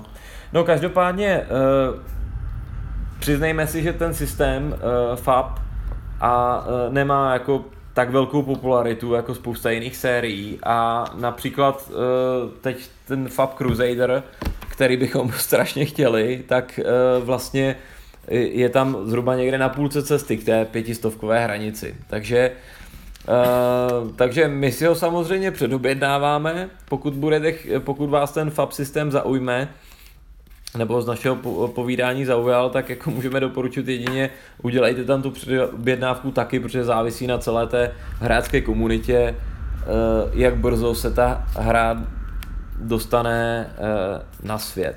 Možná bych tady zmínil to, že on dlouhou dobu ten eh, předobjednávkový systém z Čech vlastně nebyl moc používaný, protože vlastně všechny zásilky z těch her se potom odesílaly z Ameriky, takže ta výhoda toho, že jste si něco předobjednali za tu předobjednávkovou cenu, a se rychle ztratila s náklady na poštovným a potom s platbou za DPH u celníků. E, GMT teď, já nevím Kamila, jak je to dlouho, ale pár měsíců, už možná půl roku, vlastně už e, má takzvaný ten Europe Friendly systém, to znamená, pokud tam uděláte tu předobjednávku a dáte si tam poličko Europe Friendly e, Shipping, tak ve skutečnosti neplatíte vůbec žádný clo a poštovný není nějak, eh, nějak dramatický. Oni to posílají potom do Evropky dávkově a potom to distribuují už tady jenom eh, v rámci EU. Takže už ten systém prostě se dá použít takhle i, i pro eh, Evropany a když tam prostě dáte předobjednávku, tak vlastně peníze za tu hru vám strhnou, já nevím, zhruba měsíc před tím, než bude hotová a odeslaná a mm, potom samozřejmě ji bez problémů dostanete a dostanete se pravděpodobně na lepší cenu než tady v lokálních obchodech. A pokud to posloucháte ve chvíli, kdy už ta hra je vydaná, dejme tomu třeba za rok, za rok, za dva, tak ji, tak ji kupte u nás, nebo respektive v nějakém českém krámku a podpořte prostě nějaký krámek a ať se ty hry prodávají prostě pořádně. Jo, jo, jo. Tak, ještě něco dodáme? Já myslím, že to asi bylo pro dnešek. To bylo výživný. Bylo to výživný, ale tak nebylo to úplně fast. No jako ta Ale doufám, že to bylo action battle jako aspoň trochu, takže my vám děkujeme za poslech a přejeme jako obvykle dobrou noc. Dobrou. Dobrou noc.